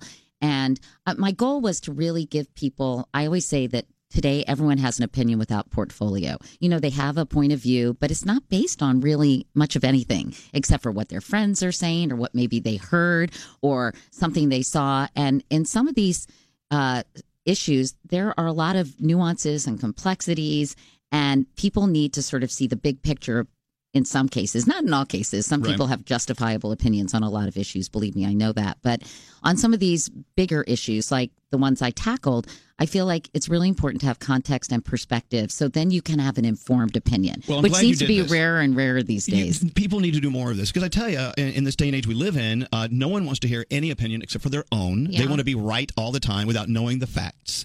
And, a it's- friend of mine said, you it's know, exhausting. In, in, the- in terms of how we get our news and information, everyone gets affirmation instead of information because they're listening to outlets that reflect back at them their own points of view. They're never challenged by different points of view. And I think the whole impetus to have a measured, reasonable conversation is antithetical to the news environment today. Well, in a moment, I'm going to go down the uh, the list of the topics on Yeah. each show, and you'll see what we're talking about. Did, now, the topics that you, we're going to go over, did you pick them out of a bunch of topics, or were these specifically something that like you were really interested in at first? Yes. No, I picked them because I just thought, you know, a lot of these subjects are getting short shrift. I felt like they deserved a a, a, a deeper examination, and I was personally fascinated by all of them and i was confused by some of them and i wanted to have a deeper understanding myself so the kind of the approach i took danielle is i was like come take a journey with me let's learn about this together so then we can then we can continue to talk about it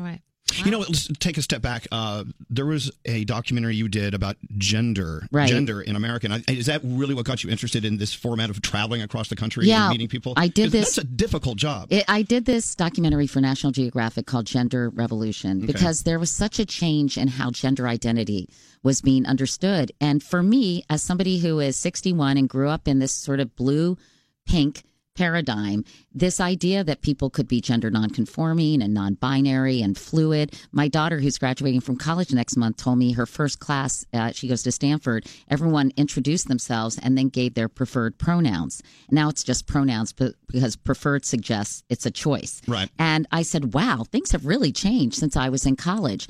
And I had also interviewed Carmen Carrera on my talk show and had made a really stupid comment or asked a really dumb question. It was pre taped. I said to my producers, keep it in because it's important to have a teachable moment. I asked her a question about her ana- anatomy, which was really offensive to the trans community. And now, of course, I understand why. But you learned. I learned, and I also wanted people to learn that if someone like me, who's I, I think a pretty open-minded, fair-minded, you know, fair person, makes that mistake, that people could understand why that's a mistake and how they shouldn't make it. But I ended up getting a lot of backlash from the trans community. But instead of kind of cowering, I decided to face my mistake head on and say, clearly, I have a lot to learn about this. Right. So I'm going to do it. And hopefully, in the process of my education, I can educate other people as well. So that's how Gender Revolution came about. And National Geographic was very pleased with that documentary. And they said, why don't you do some more? And I remember Dr. Oz, who I don't often quote, said at, when I was on his show talking about my gender documentary, he said, you know, what I realized is it's hard to hate up close. You know, once you personalize a situation, once you get to know people and and and kind of get in their shoes and in their skin, it's the hate sort of dissipates and you can be much more accepting and understanding of a lot of people's travails. So Well, this is why people need to watch more programming like this. Learn rather than sitting there and yell, yelling at people. I mean, Yeah. I'm telling you, we live in this world, and I see it every day here, Katie. Uh, I can say almost anything and watch my text messages roll through like that. And there's so many people who are so easily offended Yeah. at things they think they heard or things they just don't understand. It's it's it's it's mind boggling. And even when you try to like go a straight line, like you know, you don't go to the left or to the right. People always assume that oh, you said this, so this means you're this, or you said this, so this means you're this, and they they don't know they haven't really listened. everyone is on the attack these days and lashing out. you Yeah. No, they're know? and and and gosh, it's I think what was so wonderful for me about this series is I got to listen and I got to think and I got to sort of consider uh, what's going on in different points of view. Every it, it- everything is so sort of hyper supercharged right now. I Right. think the Yeah. the climate. Listen to episode lists, the list of episodes. Uh, the Muslim next door. What's it like being Muslim in America? Fifty percent of Americans say they've never met a Muslim. Hate crimes and Islamophobia are up, and uh, you know, I wanted to to to really also understand how we had this narrative about Islam and Muslims uh, worldwide and in this country that is so unfair and unjustified. But it's a lot of how we've been conditioned in popular culture. And I thought that really was so important. It really deserved uh, further ex- exploration. I went down to Raleigh, North Carolina. I talked to two families where their uh, children, you know, really wonderful college kids. One, two were in dental school. One was in college. Just murdered, shot at point blank range. Uh, the two sisters through their hijab. The young uh, dental student shot uh, multiple times in the chest because the neighbor next door thought they were taking a parking space. And you know, I think that these the news cycle is so crazy and so fast and furious. These things happen, and then we're on to the next. Mm-hmm. yeah, we thing. move on. We don't stop and learn. Like, what was that? And these families have never really spoken about it. But that was a really, um, you know, really an important hour for, I think, for people to watch. Of course, you know, some people are not open minded, but for those who are and are hungry for more information, I think this is those people that this series is for them. Okay, let's move on to the next one. I'm dying to see your brain on tech. Oh. Now, th- w- let's Have you seen Black Mirror?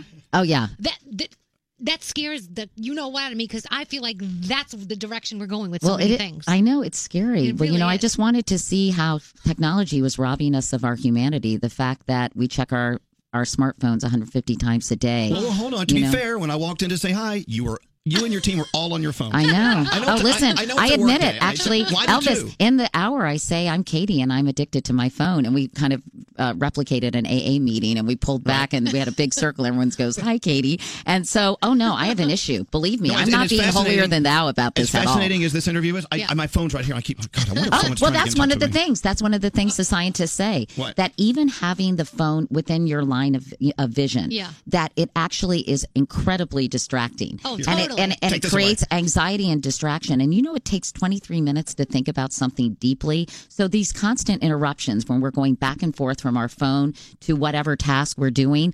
It you, you you cannot multitask. That is a, a complete misnomer. Multitasking is not is not uh, you know something you can do.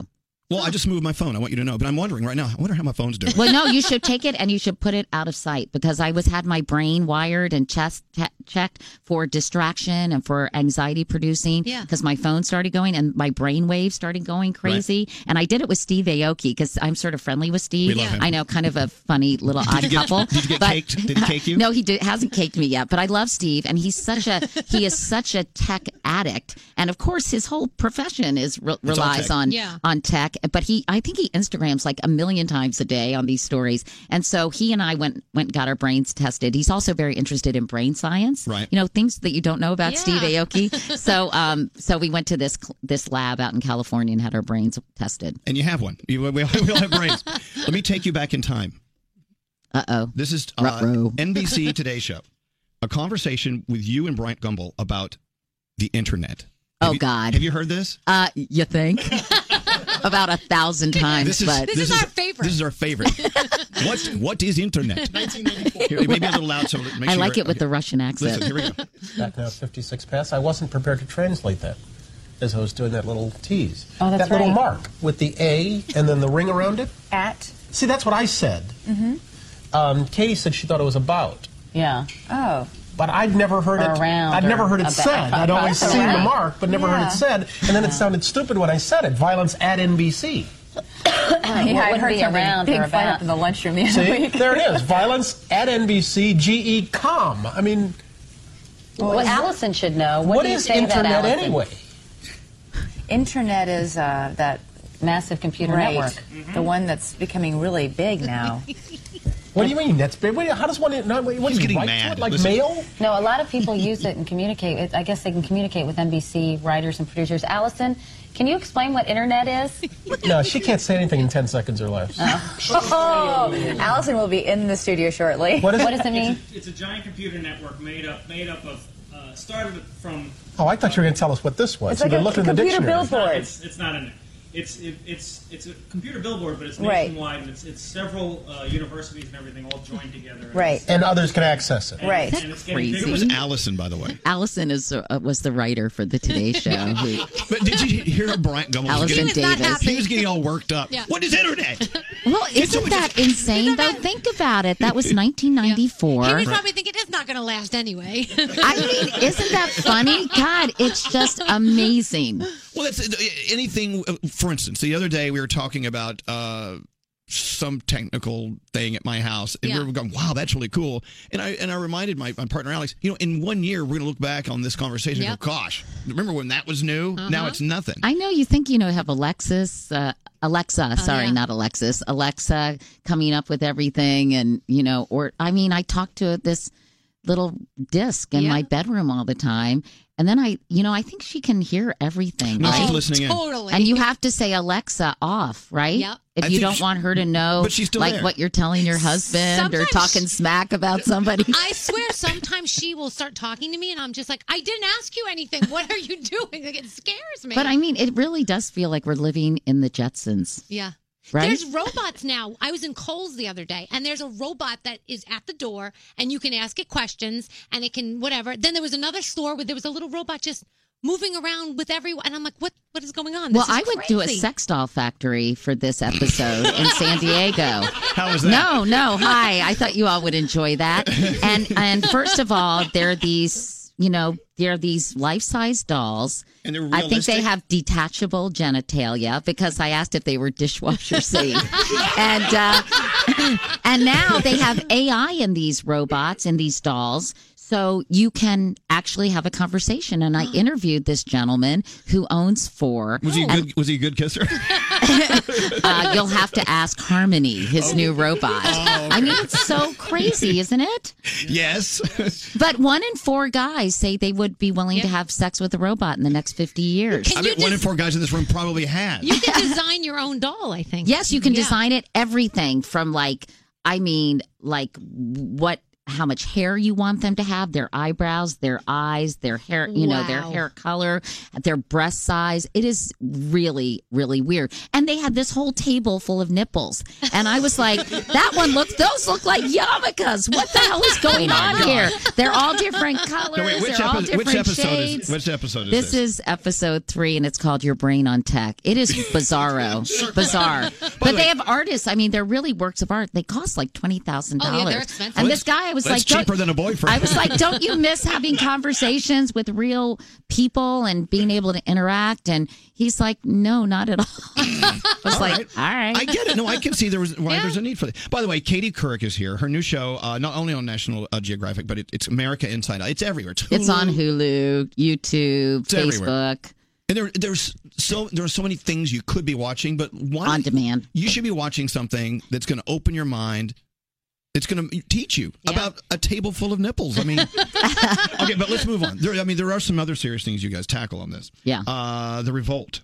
Yes, that was on gender inequality in Hollywood, Silicon Valley, and beyond. And ironically, I came up with this in the summer, which predated the Me Too, Time's Up movement, everything about sexual harassment, sexual misconduct in the workplace. And what I really wanted to understand is why are women so stuck? Why are the numbers so bad? I mean, when you look at them in terms of CEOs or people in the corner office or the number of uh, directors in Hollywood, you know, the number of women on boards, the numbers are pathetic. And I wanted to know what the hell is going on. It's 2018. Women have been in the workplace for a long time. There are more women in law school and I think medical school now than men. So I wanted to really kind of unravel that. And that's what I did. I went to the set of The Handmaid's Tale in Toronto. I interviewed Viola Davis because Hmm. of intersectionality. There's even more challenges for women of color in terms of, as she said, Katie, we just want to get paid what white women are getting paid, you know, because if you look at the statistics, uh, you know, they're much worse for, so for why women is it of stuck color. in the mud? It's all. It, it does seem to be spinning and not moving. Wh- I wh- think, you know, there are a lot of reasons, but one of the things that I looked at was cultural conditioning and implicit bias. You know, from the time we're out of the womb, we're assaulted by these images and messages, which I think make us view gender and race um, v- in very specific ways. And I think that there Kara Swisher, who I love, who I interviewed about Silicon Valley, talked about the meritocracy, M I R R O R. People hire people who look like themselves. And I think that, you know, that it's just been able to go on and there haven't been things that have been put in place that change changes the equation. In in symphony orchestras now, they're blind auditions. So you can't tell the gender of the person who's auditioning. And it's really increased the number of women in orchestras all across the country. Wow. So blind resumes are one solution. The Rooney Rule, which was named after Dan Rooney, the coach of the Pittsburgh Steelers. I'm no sports idiot owner Oh, sorry sorry sorry sorry uh, for misspeaking about that but anyway he put a rule in place they wanted more diversity in the coaching and management ranks of the nfl that if there's an opening at least one candidate one minority candidate must be interviewed so that opens up the possibilities immediately so i think there are a lot of things that can be done that make you know in terms of negotiating salaries and having a flat salary for every job so that was really interesting too Wow. Wow. You you would think, especially after this year, how intense these stories have been. Change is underway. Right. You would think. I think that it is, but you know, I think it changes hard. That's Right. one of the over, you know, overarching things I learned from doing this series. You know, we all get set in our ways. We all have a particular point of view. You know, changing our minds Yeah. and considering different things and making that kind of mental shift is challenging. Furthermore, macrocosmic change is hard. We're, you know, witnessing a huge change in demographics. By 2044, this country will be majority minority population. And for, let's be honest, for white people who have been sort of had had more advantages than everyone else for so long, who've been sort of the norm, for them to kind of adjust to this, for some people, it's really hard. It's causing problems. And this is another thing you learned working hard, meeting all these people across the country. There, there is. There is outrage, uh, actual outrage. Some people are just so mad because they feel like they're getting cheated, they're getting Right. screwed, and and, and but the, the, the answers aren't there. They can't figure out what it is. Well, that's yeah, making them one so of the mad. episodes is on white anxiety. And I think people are feeling, I think a lot of it actually has its roots in economic insecurity. You know, economically, we've gone from a manufacturing to a technological society. All these industrial towns in the Rust Belt and in the Midwest, they're shrinking, shrinking, shrinking. Young people aren't staying in these small cities and towns. They're leaving for big urban centers, which is great for cities, although that, that brings another host of problems with overcrowding and s- stuff like that. But, you know, some of these towns are dying and uh, they're seeing their way of life that existed during their grandparents, great grandparents, and great great grandparents era just kind of disintegrate. And so it's causing a lot of anxiety. And also, I think that so many people just feel disrespected. You know, there's a lot of what Joan Williams who wrote a great book called White Working Class calls cultural condescension and cultural cluelessness. And people just want to be respected for what they do. And there are a lot of very hardworking blue collar folks out there who are actually making the country go. And somehow, because of their education level or their quote unquote lack of sophistication, they are not respected. And I think that that kind of resentment is so powerful. And that I think creates, foments this anger. So, out of all your travels, out of all the people you spoke with, putting this incredible series together, what's the headline that maybe surprised you the most? What did you learn? And you actually looked yourself in the mirror and go, Katie, you learned this today. This is kind of Oh, cool. I learned so much. I mean, I can't even tell you. For example, the wh- whole Confederate statue debate. I didn't realize that most of these statues were erected at the height of the Jim Crow South or the Jim Crow era, not immediately after the Civil War, as a real affront to African Americans who were starting to make progress. Or a lot of these schools were named following Brown v. Board of Education integrating public schools as a sign to say, no, we're not going with the federal government. We're not integrating our schools. If you hear about that in that context, it does make you wonder do these individuals, do these quote unquote iconic figures have a place in public spaces, which very much announce to the community, these are our values? So I learned that. I learned um, you know, that Storm Lake, Iowa has embraced an immigrant population. And because of that, because of that, it's thriving as a community. So, I mean, gosh, I learned everything. I, I mean, I learned, I did one uh, episode on uh, the Age of Outrage. And it's about cultural appropriation, safe spaces, trigger warnings, microaggressions, this whole new language about how we look at the world and kind of uh, interact with people. And, you know, at first I was like, oh, safe spaces, that's ridiculous. And now I understand why safe spaces are a positive things, thing for some people who are p- members of a marginalized community who, you know, who who may may need that kind of um, you know space to to figure out where they stand. These are eighteen year olds, you know, and to to formulate their positions and their outlooks. And so I I I think everything is so nuanced. I just am not doctrinaire about anything anymore because I try to understand. Okay, yes. And and it's it, when you think about the extremes, and I think the media now, I think plays on extremes. They want people to be outraged or to get all fired up because if they are fired up, they'll read it, they'll share it, and they'll kind of stew in it. But things are much more complicated than than we s- than they seem, and they're much less black and white. There's so many gray areas. And, uh, and that's so important to remember that. Did that happen a lot though, where you went in with one mindset and came out and were like, "Oh my gosh, I've been totally wrong about this the whole time." Well, I guess maybe about some of the political correctness stuff, you know, like microaggressions or trigger warnings. And, you know, trigger warnings have been, I think, blown out of proportion. Yes, there are examples where they seem a little bit beyond the pale, like, oh, you know, this has a scene in it. If, if it re traumatizes you, you can leave. But in a way, it's actually just common courtesy to say, as a student at Northwestern said, an African American student said, my professor said today we're discussing blackface. I wanted to give you a heads up because I just, if you feel uncomfortable, I just wanted you to know that. And to me, that's like just being considerate Yeah. of a student Yeah. who may be in the minority in the classroom, may feel awkward or uncomfortable. And so, of course, anything can be taken too far. But if you understand it, then you're less kind of uh, extreme in your own reaction to it, if that makes sense. Are you having fun? Yeah. I, mean, I'm learning so much. I feel like Look at all you've done, Katie. Katie Kirk, by the way, I which- just, I mean, when it, in the world of journalism and broadcast entertainment as well, you've you've been doing this. s- Seems like successfully for a very long time. I've been doing this for, yeah, God, it's so crazy. So look what you're doing now versus, let's say, co-hosting the Today Show. You know, it's funny because sometimes I sort of miss that day to day, that daily connection I had with an audience, which now I get from my Instagram account because Right. I feel actually close to people through Instagram. And I sort of miss kind of being in the middle of the news cycle. Like, although I think it must be very psychically depleting too, to kind of just, it must feel like Groundhog Day because every day there's a new scandal or controversy. But to be able to, to really di- dig deep into something and explore it. I feel like I'm doing a bit of a public service. wow.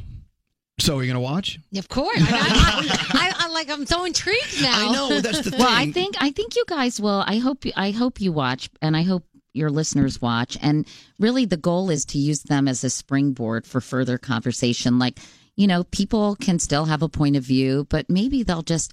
I had this. Can I just finish with one thing? Because I No, know I'm just absolutely. talking so much, you guys. But No, I, no, no, I have. no. I've been sucking on this iced coffee, and apparently the caffeine is kicking in. She's high, I had high on this life. I had this very profound experience talking to some EMS workers in Johnstown, Pennsylvania. And I just threw out a couple of things because I knew what they were going to say. It was pretty predictable. I said, they're all white guys. And I said, what do you think of Colin Kaepernick? And of course, they were highly critical, terrible, disrespectful. Um, and I know some people feel that way. And then I said, what do you think about Black Lives Matter? And they predictably said, all lives matter. And then an African American EMS worker named Carlos walked in and he sat down and we were sort of laughing about the timing, ju- like right on cue. And Carlos went on to say, you know, as an African American man in this country, when I was a little boy, I saw people getting lynched for looking at someone like you, Katie. And, you know, all the things that are happening now uh, are, are really kind of a continuation uh, of, and, and you have to wonder if that kind of hatred still exists. Anyway, I can't quite paraphrase exactly what he said, but he was just very calm, sort of talked about his point of view and why these movements matter and how much further we have to go in terms of racial equality. So all the guys were listening to him, and one next to him said, You know, just listening to you for five minutes makes me change my point of view. And I s- and the other gu gentleman said, "You know, Carlos, we've never talked about these things because we don't want to make we've never wanted to make you feel uncomfortable." And I said, "Wow, look, if if if more people sat around eating cold pizza, kind of talking this way, instead of being in their own echo chambers, think how much progress we'd be making in terms of understanding each other."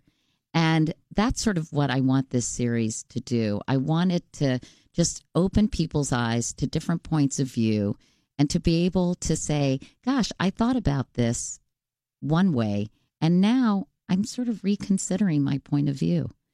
So, It's great to be Yeah. able to say, you know what, I used to feel A, now I feel B. You Yeah. know, or, lo- I- or, or people are Elvis, I afraid- never thought of it that way, Yeah. right? Right. That's the highest compliment people Yeah. have paid me. They said, I watched this series, and you know, I never thought of it that way.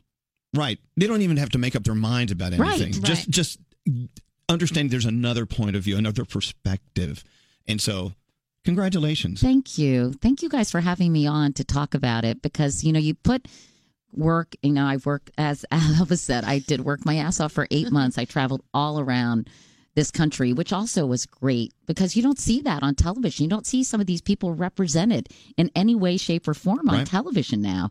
And uh, so you put it out in the world and you just hope that people are responding to it and people are learning from it. What else can you do? Congratulations. Yeah. How fun.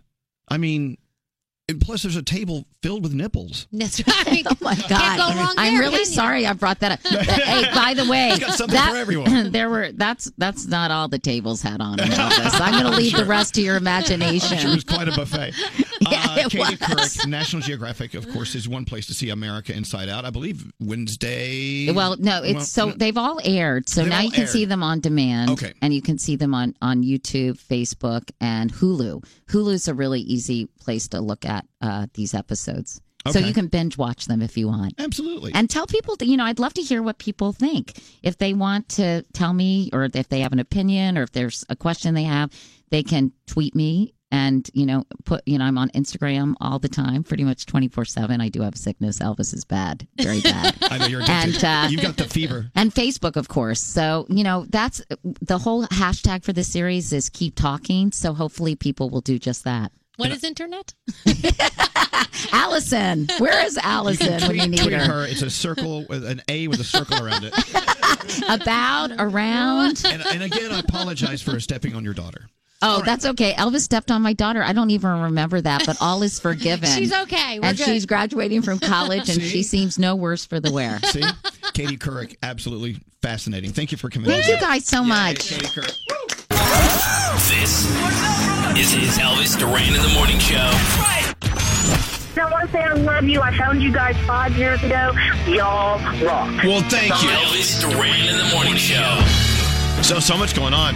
Froggy, to your point earlier, we need to uh, we need to address the bandit that's running around your your neighborhood.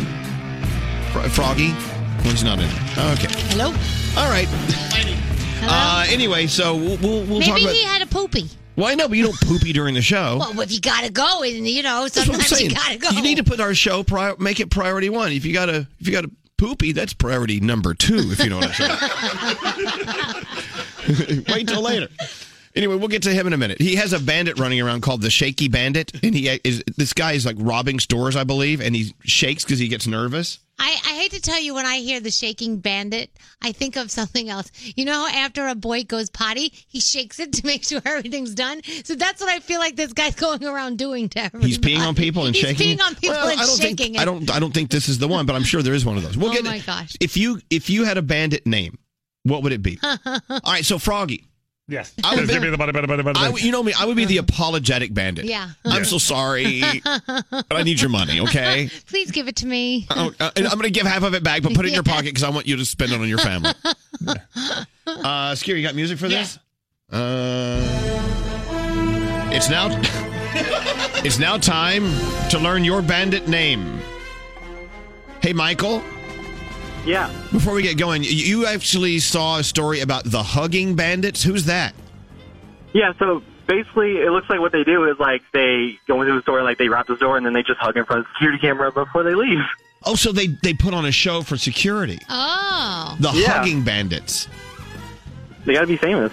Now, now, if you were a bandit, would you have a name? Um, I don't know.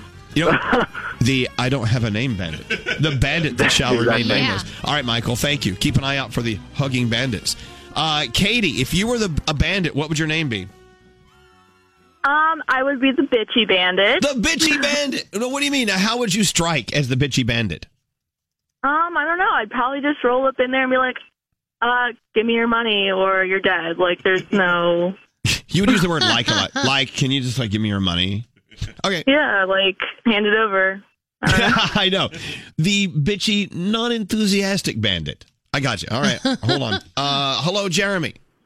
Yes. Jeremy, uh, Jeremy uh, so we already had the shaky bandit who got nervous while he was robbing people. You would be the what bandit? I would be the farty bandit. Oh. Why is that? I fart when I'm nervous. The gassy bandit. if you if you don't give me your money, I fumigate your brain. That's basically what. I'm here to rob you. A little gassy. All right. Well, thank you. Good luck, Jeremy. And good luck to anyone who's robbed by Jeremy. He's Yeah. gonna he's gonna fart on you. Yeah, I don't think I want to be robbed by him. Give me all your cash, or I'm gonna fart on you. Would, would that work? If someone walked into your place of business and they didn't have a gun, they really had no weapon at all, but they said, "I'm going to fart if you don't give me your money." What would you do? Would you say yes? No, I I take the fart and keep my money. I'm all right with the fart. Telling you now, I have my- I'm going to give me your cash oh, now. Ah. okay, really? Oh God! really? Come on. What, Greg T? I would be the naked bandit because I do everything in the nude. So I would just go into people's houses, get all their stuff naked, and then run out. All right, naked. thank you. I'm looking forward to that. Streaker. This is Elvis Duran. Hello, lady. And the morning show. It's been a year since that WannaCry ransomware swept the globe. It was all over computers. It was wreaking havoc. It was just an awful, awful time. And since then, more and more vicious, evil people have been creeping and crawling into my computer, into my phone. It's amazing to me how many scams people come up with. Really, it's I know. just ridiculous. Despite the potential billions of dollars in damage that was caused, hundreds of thousands of computers with unpatched systems are still vulnerable today with similar for similar attacks to occur. So make sure your operating system is up to date. That's why we suggest LifeLock identity theft protection now with the power of Norton Security for that added protection. We've been using Norton Security on our computers for years, and now with LifeLock, they cover this wide range of things that we're not going to be able to cover on our own. Yeah. They use their proprietary technology to help protect against identity theft, like your info for sale on the dark web. It's going to end up there. Seriously, I I'm hope warning not. you. It's not because I've got LifeLock already, so we're good. Oh, well, then why am I reading this? Well, for everyone else that doesn't have it. Danielle's the only one that listened to me. I love LifeLock, and you know they have people ready to go to uh, help fight to get your name cleared. And uh, look, they can't catch every cyber threat or prevent all identity theft, but new LifeLock with Norton Security can uncover threats we can't do it. 10% off your first year if you go to lifelock.com, promo code Elvis at checkout. That's lifelock.com, enter the promo code Elvis. Hey, how you doing, Elvis? I don't know. This is getting kind of weird. Elvis Duran in the morning show.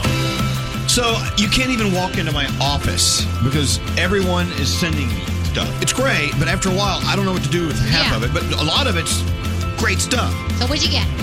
All right. Well, here, here's my own personalized jar of Jif peanut butter. It says Elvis Duran Jif. Oh, how cool is that? That's Look, it's my- very cool. Has my name on my own. I like that. It's the peanut butter I grew up with because my mother was a choosy mother. Aw. So anyway, thank you to the Jif Corporation. They sent me this. All right. Yeah, yeah. This okay. Last week or two weeks ago, I was on NBC Today show with my artist you need to know. Yeah. Her name was Elle Winter. Yeah. She was so fantastic. She sent me this long thank you note Oh, that's so sweet. and this incredible purple and green green scarf with skulls all over it. oh, I like that. That's very cool. I know. Back off. I love my skulls. You see my pupils dilating. What else did I get? Oh, let me tell you something. You know that we fell in love with weeklytasting.com where they Oh, send yeah. us not only do they send us four wines every week, but stories behind the wines and Yeah. what kind of terrain they were the grapes were grown on and whatever. So this week I got a Malbec And uh, and uh, a, a, some other Spanish wine. But wait, there's only two bottles. Hello, where are the other two bottles? There's there's still two back there. Oh.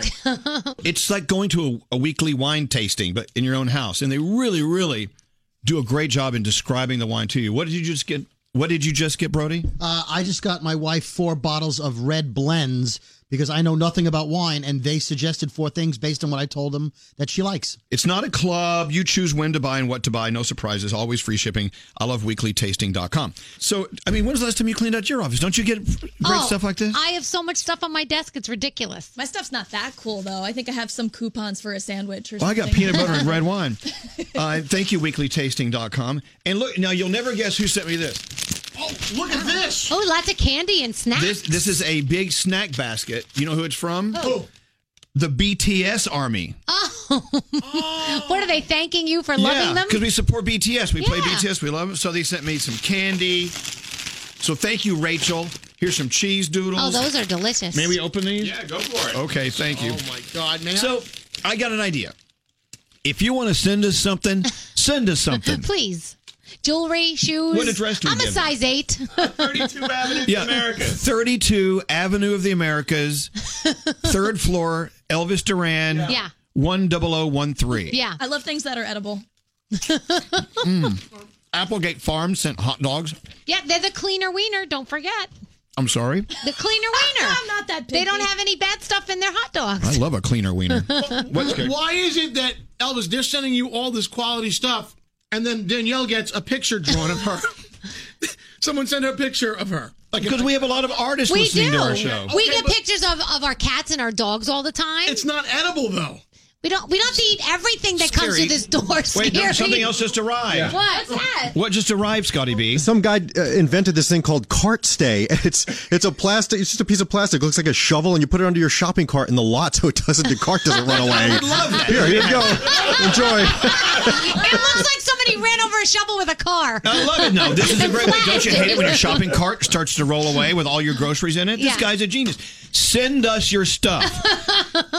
Send it to Elvis Duran Show, third floor, 32 Avenue of the Americas, New York, 10013. Yeah. You don't know what you just did. I, I, you know what? We, we did a contest once. Send us your school lunch. Oh, please don't do that. And, and kids started sending school lunches. We in- got in so much trouble. Oh, the, yeah, the, the U.S. Postal Service. Was it in, like, Oh, Yes, Tupperware. and envelopes, mashed potatoes coming out the side. It was, not good. It was not a good idea. It was not good. Do not send us your school lunch. Shoes we will take.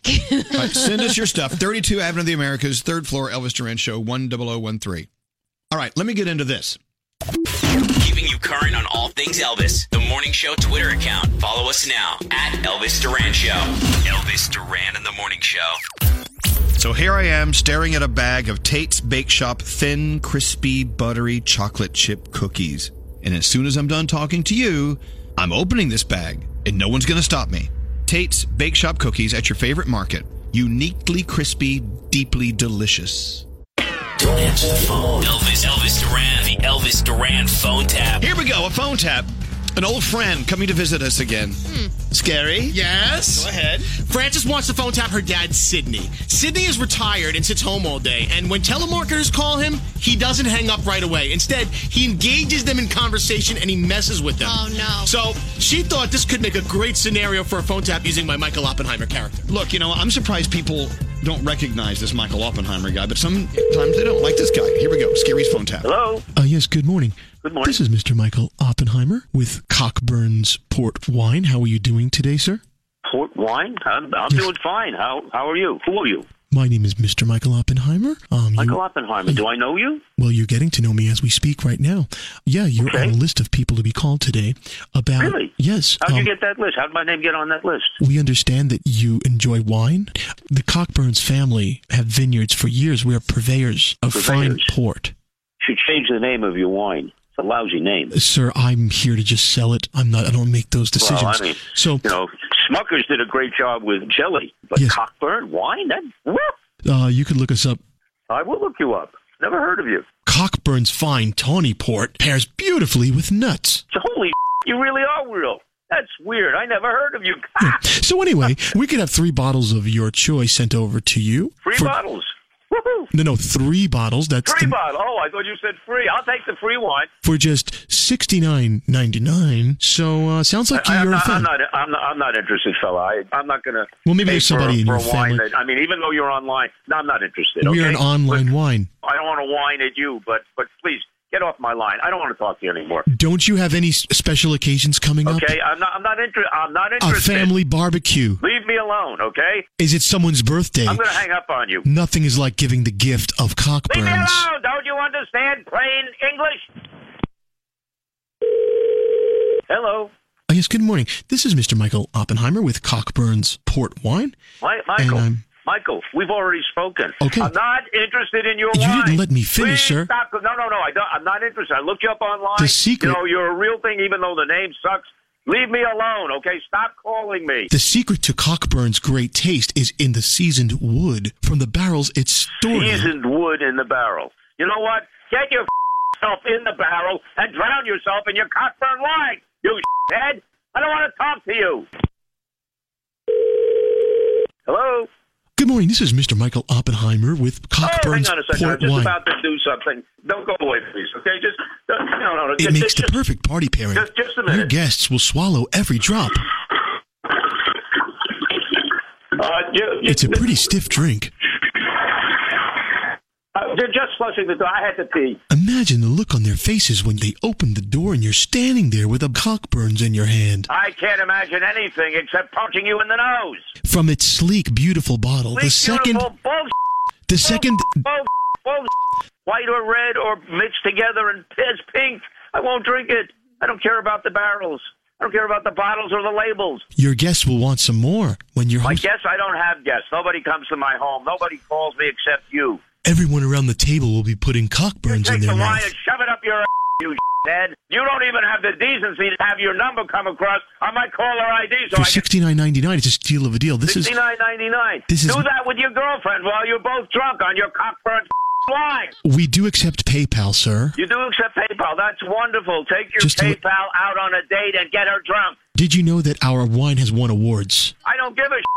Raise your glass with me. Pretend like you're holding a Cockburn's and take a sip with me. What did you do wrong in life? From the tone of your voice, you must be on mega doses of Prozac. Can't you just taste these ripe grapes? You're calling me from a mental institution. You're in a straitjacket with a microphone around your head. And this is all you can do with your life.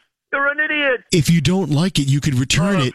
You know, call the nurse and ask her for some more Prozac. We'll get your money Maybe back. it'll put you to sleep, and you'll just be having this wonderful dream about calling people who don't exist. Do that, please. You'll save the world. Sir, it sounds like you've already got a head start in drinking. Well, hey, you know what? That's a great idea. Why don't you come over in your limousine and pick me up and drive me to drink? I don't want to hear from you anymore, you pathetic piece of. Well, you don't have to hear much more of me because you've been phone tapped. Huh? My name is Scary Jones from Elvis Duran in the Morning Show, and your daughter Frances put us up to this. What are you talking about? We're a radio show. radio show? Yeah. You're driving me nuts with this stuff? Yeah, Francis. Oh, why? Because Francis knows that you like to mess with telemarketers when they call. Oh, Elvis Duran phone tap. This phone tap was pre-recorded with permission granted by all participants. The Elvis Duran phone tap only on Elvis Duran in the Morning Show. Hey, it's Elvis Duran. You hear us talking about ZipRecruiter all the time. We're hearing stories from our listeners about how ziprecruiter.com is the best, smartest way to hire new professionals for your business. ZipRecruiter knew there was a smarter way, so they built this platform that finds the right job candidates for you. ZipRecruiter learns what you're looking for. They identify the person with the right experience, and then they invite them to apply to your job. You don't have to miss that great match. That's why ZipRecruiter is different, unlike other hiring sites. In fact, 80% of employers who post a job on ZipRecruiter get a quality candidate through the site in just one day. Only the right people will apply for the job. The right candidates are out there, and ZipRecruiter is how you're going to find them. Businesses of all sizes trust ZipRecruiter, and you can use it for free. Let us help you hire someone for free at ziprecruiter.com slash Elvis. ZipRecruiter.com slash Elvis. That's ziprecruiter.com slash Elvis. ZipRecruiter, the smartest way to hire. This, this is Elvis Duran in the Morning Show. All right, Sam. Samantha, producer Samantha, whatever you want to call her. She's here to do what's trending. What is trending today? All right, so it is super hard for me to get up some mornings. I have a very early alarm clock for this job. Thankfully, I think I just discovered my new favorite coffee in a can. It's from Rise Brewing Company. I've had this baby three days in a row, and it's a marvel that I have not actually run out the wall yet. So it's a nitro cold brew. Yes, this is a nitro May I have a sip? cold brew, brew. Absolutely. okay.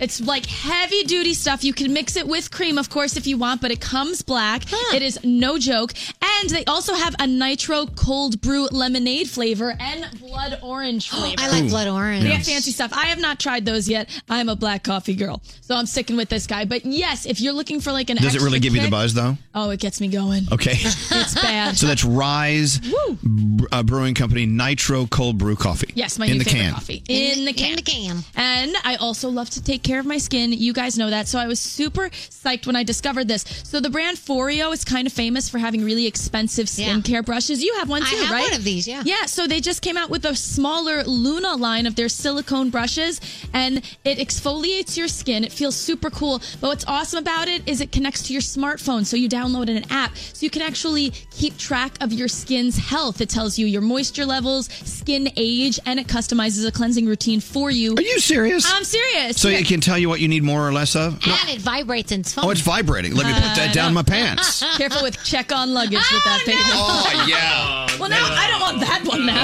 that is nice. Yeah, so check it out. Everything It is says at my Elvis- skin is supple. what does it say your age is? I don't know. Everything's at elvisduran.com, keyword trending. And that's what's trending. Thank you, Samantha. The Celebrity Buzz Podcast with Garrett and gossip columnist Rob Shooter. Anytime Beyonce does anything, the world just stops. It does stop bec- because she makes it stop. The Celebrity Buzz Podcast. New episodes every week on the iHeartRadio app. Elvis Duran.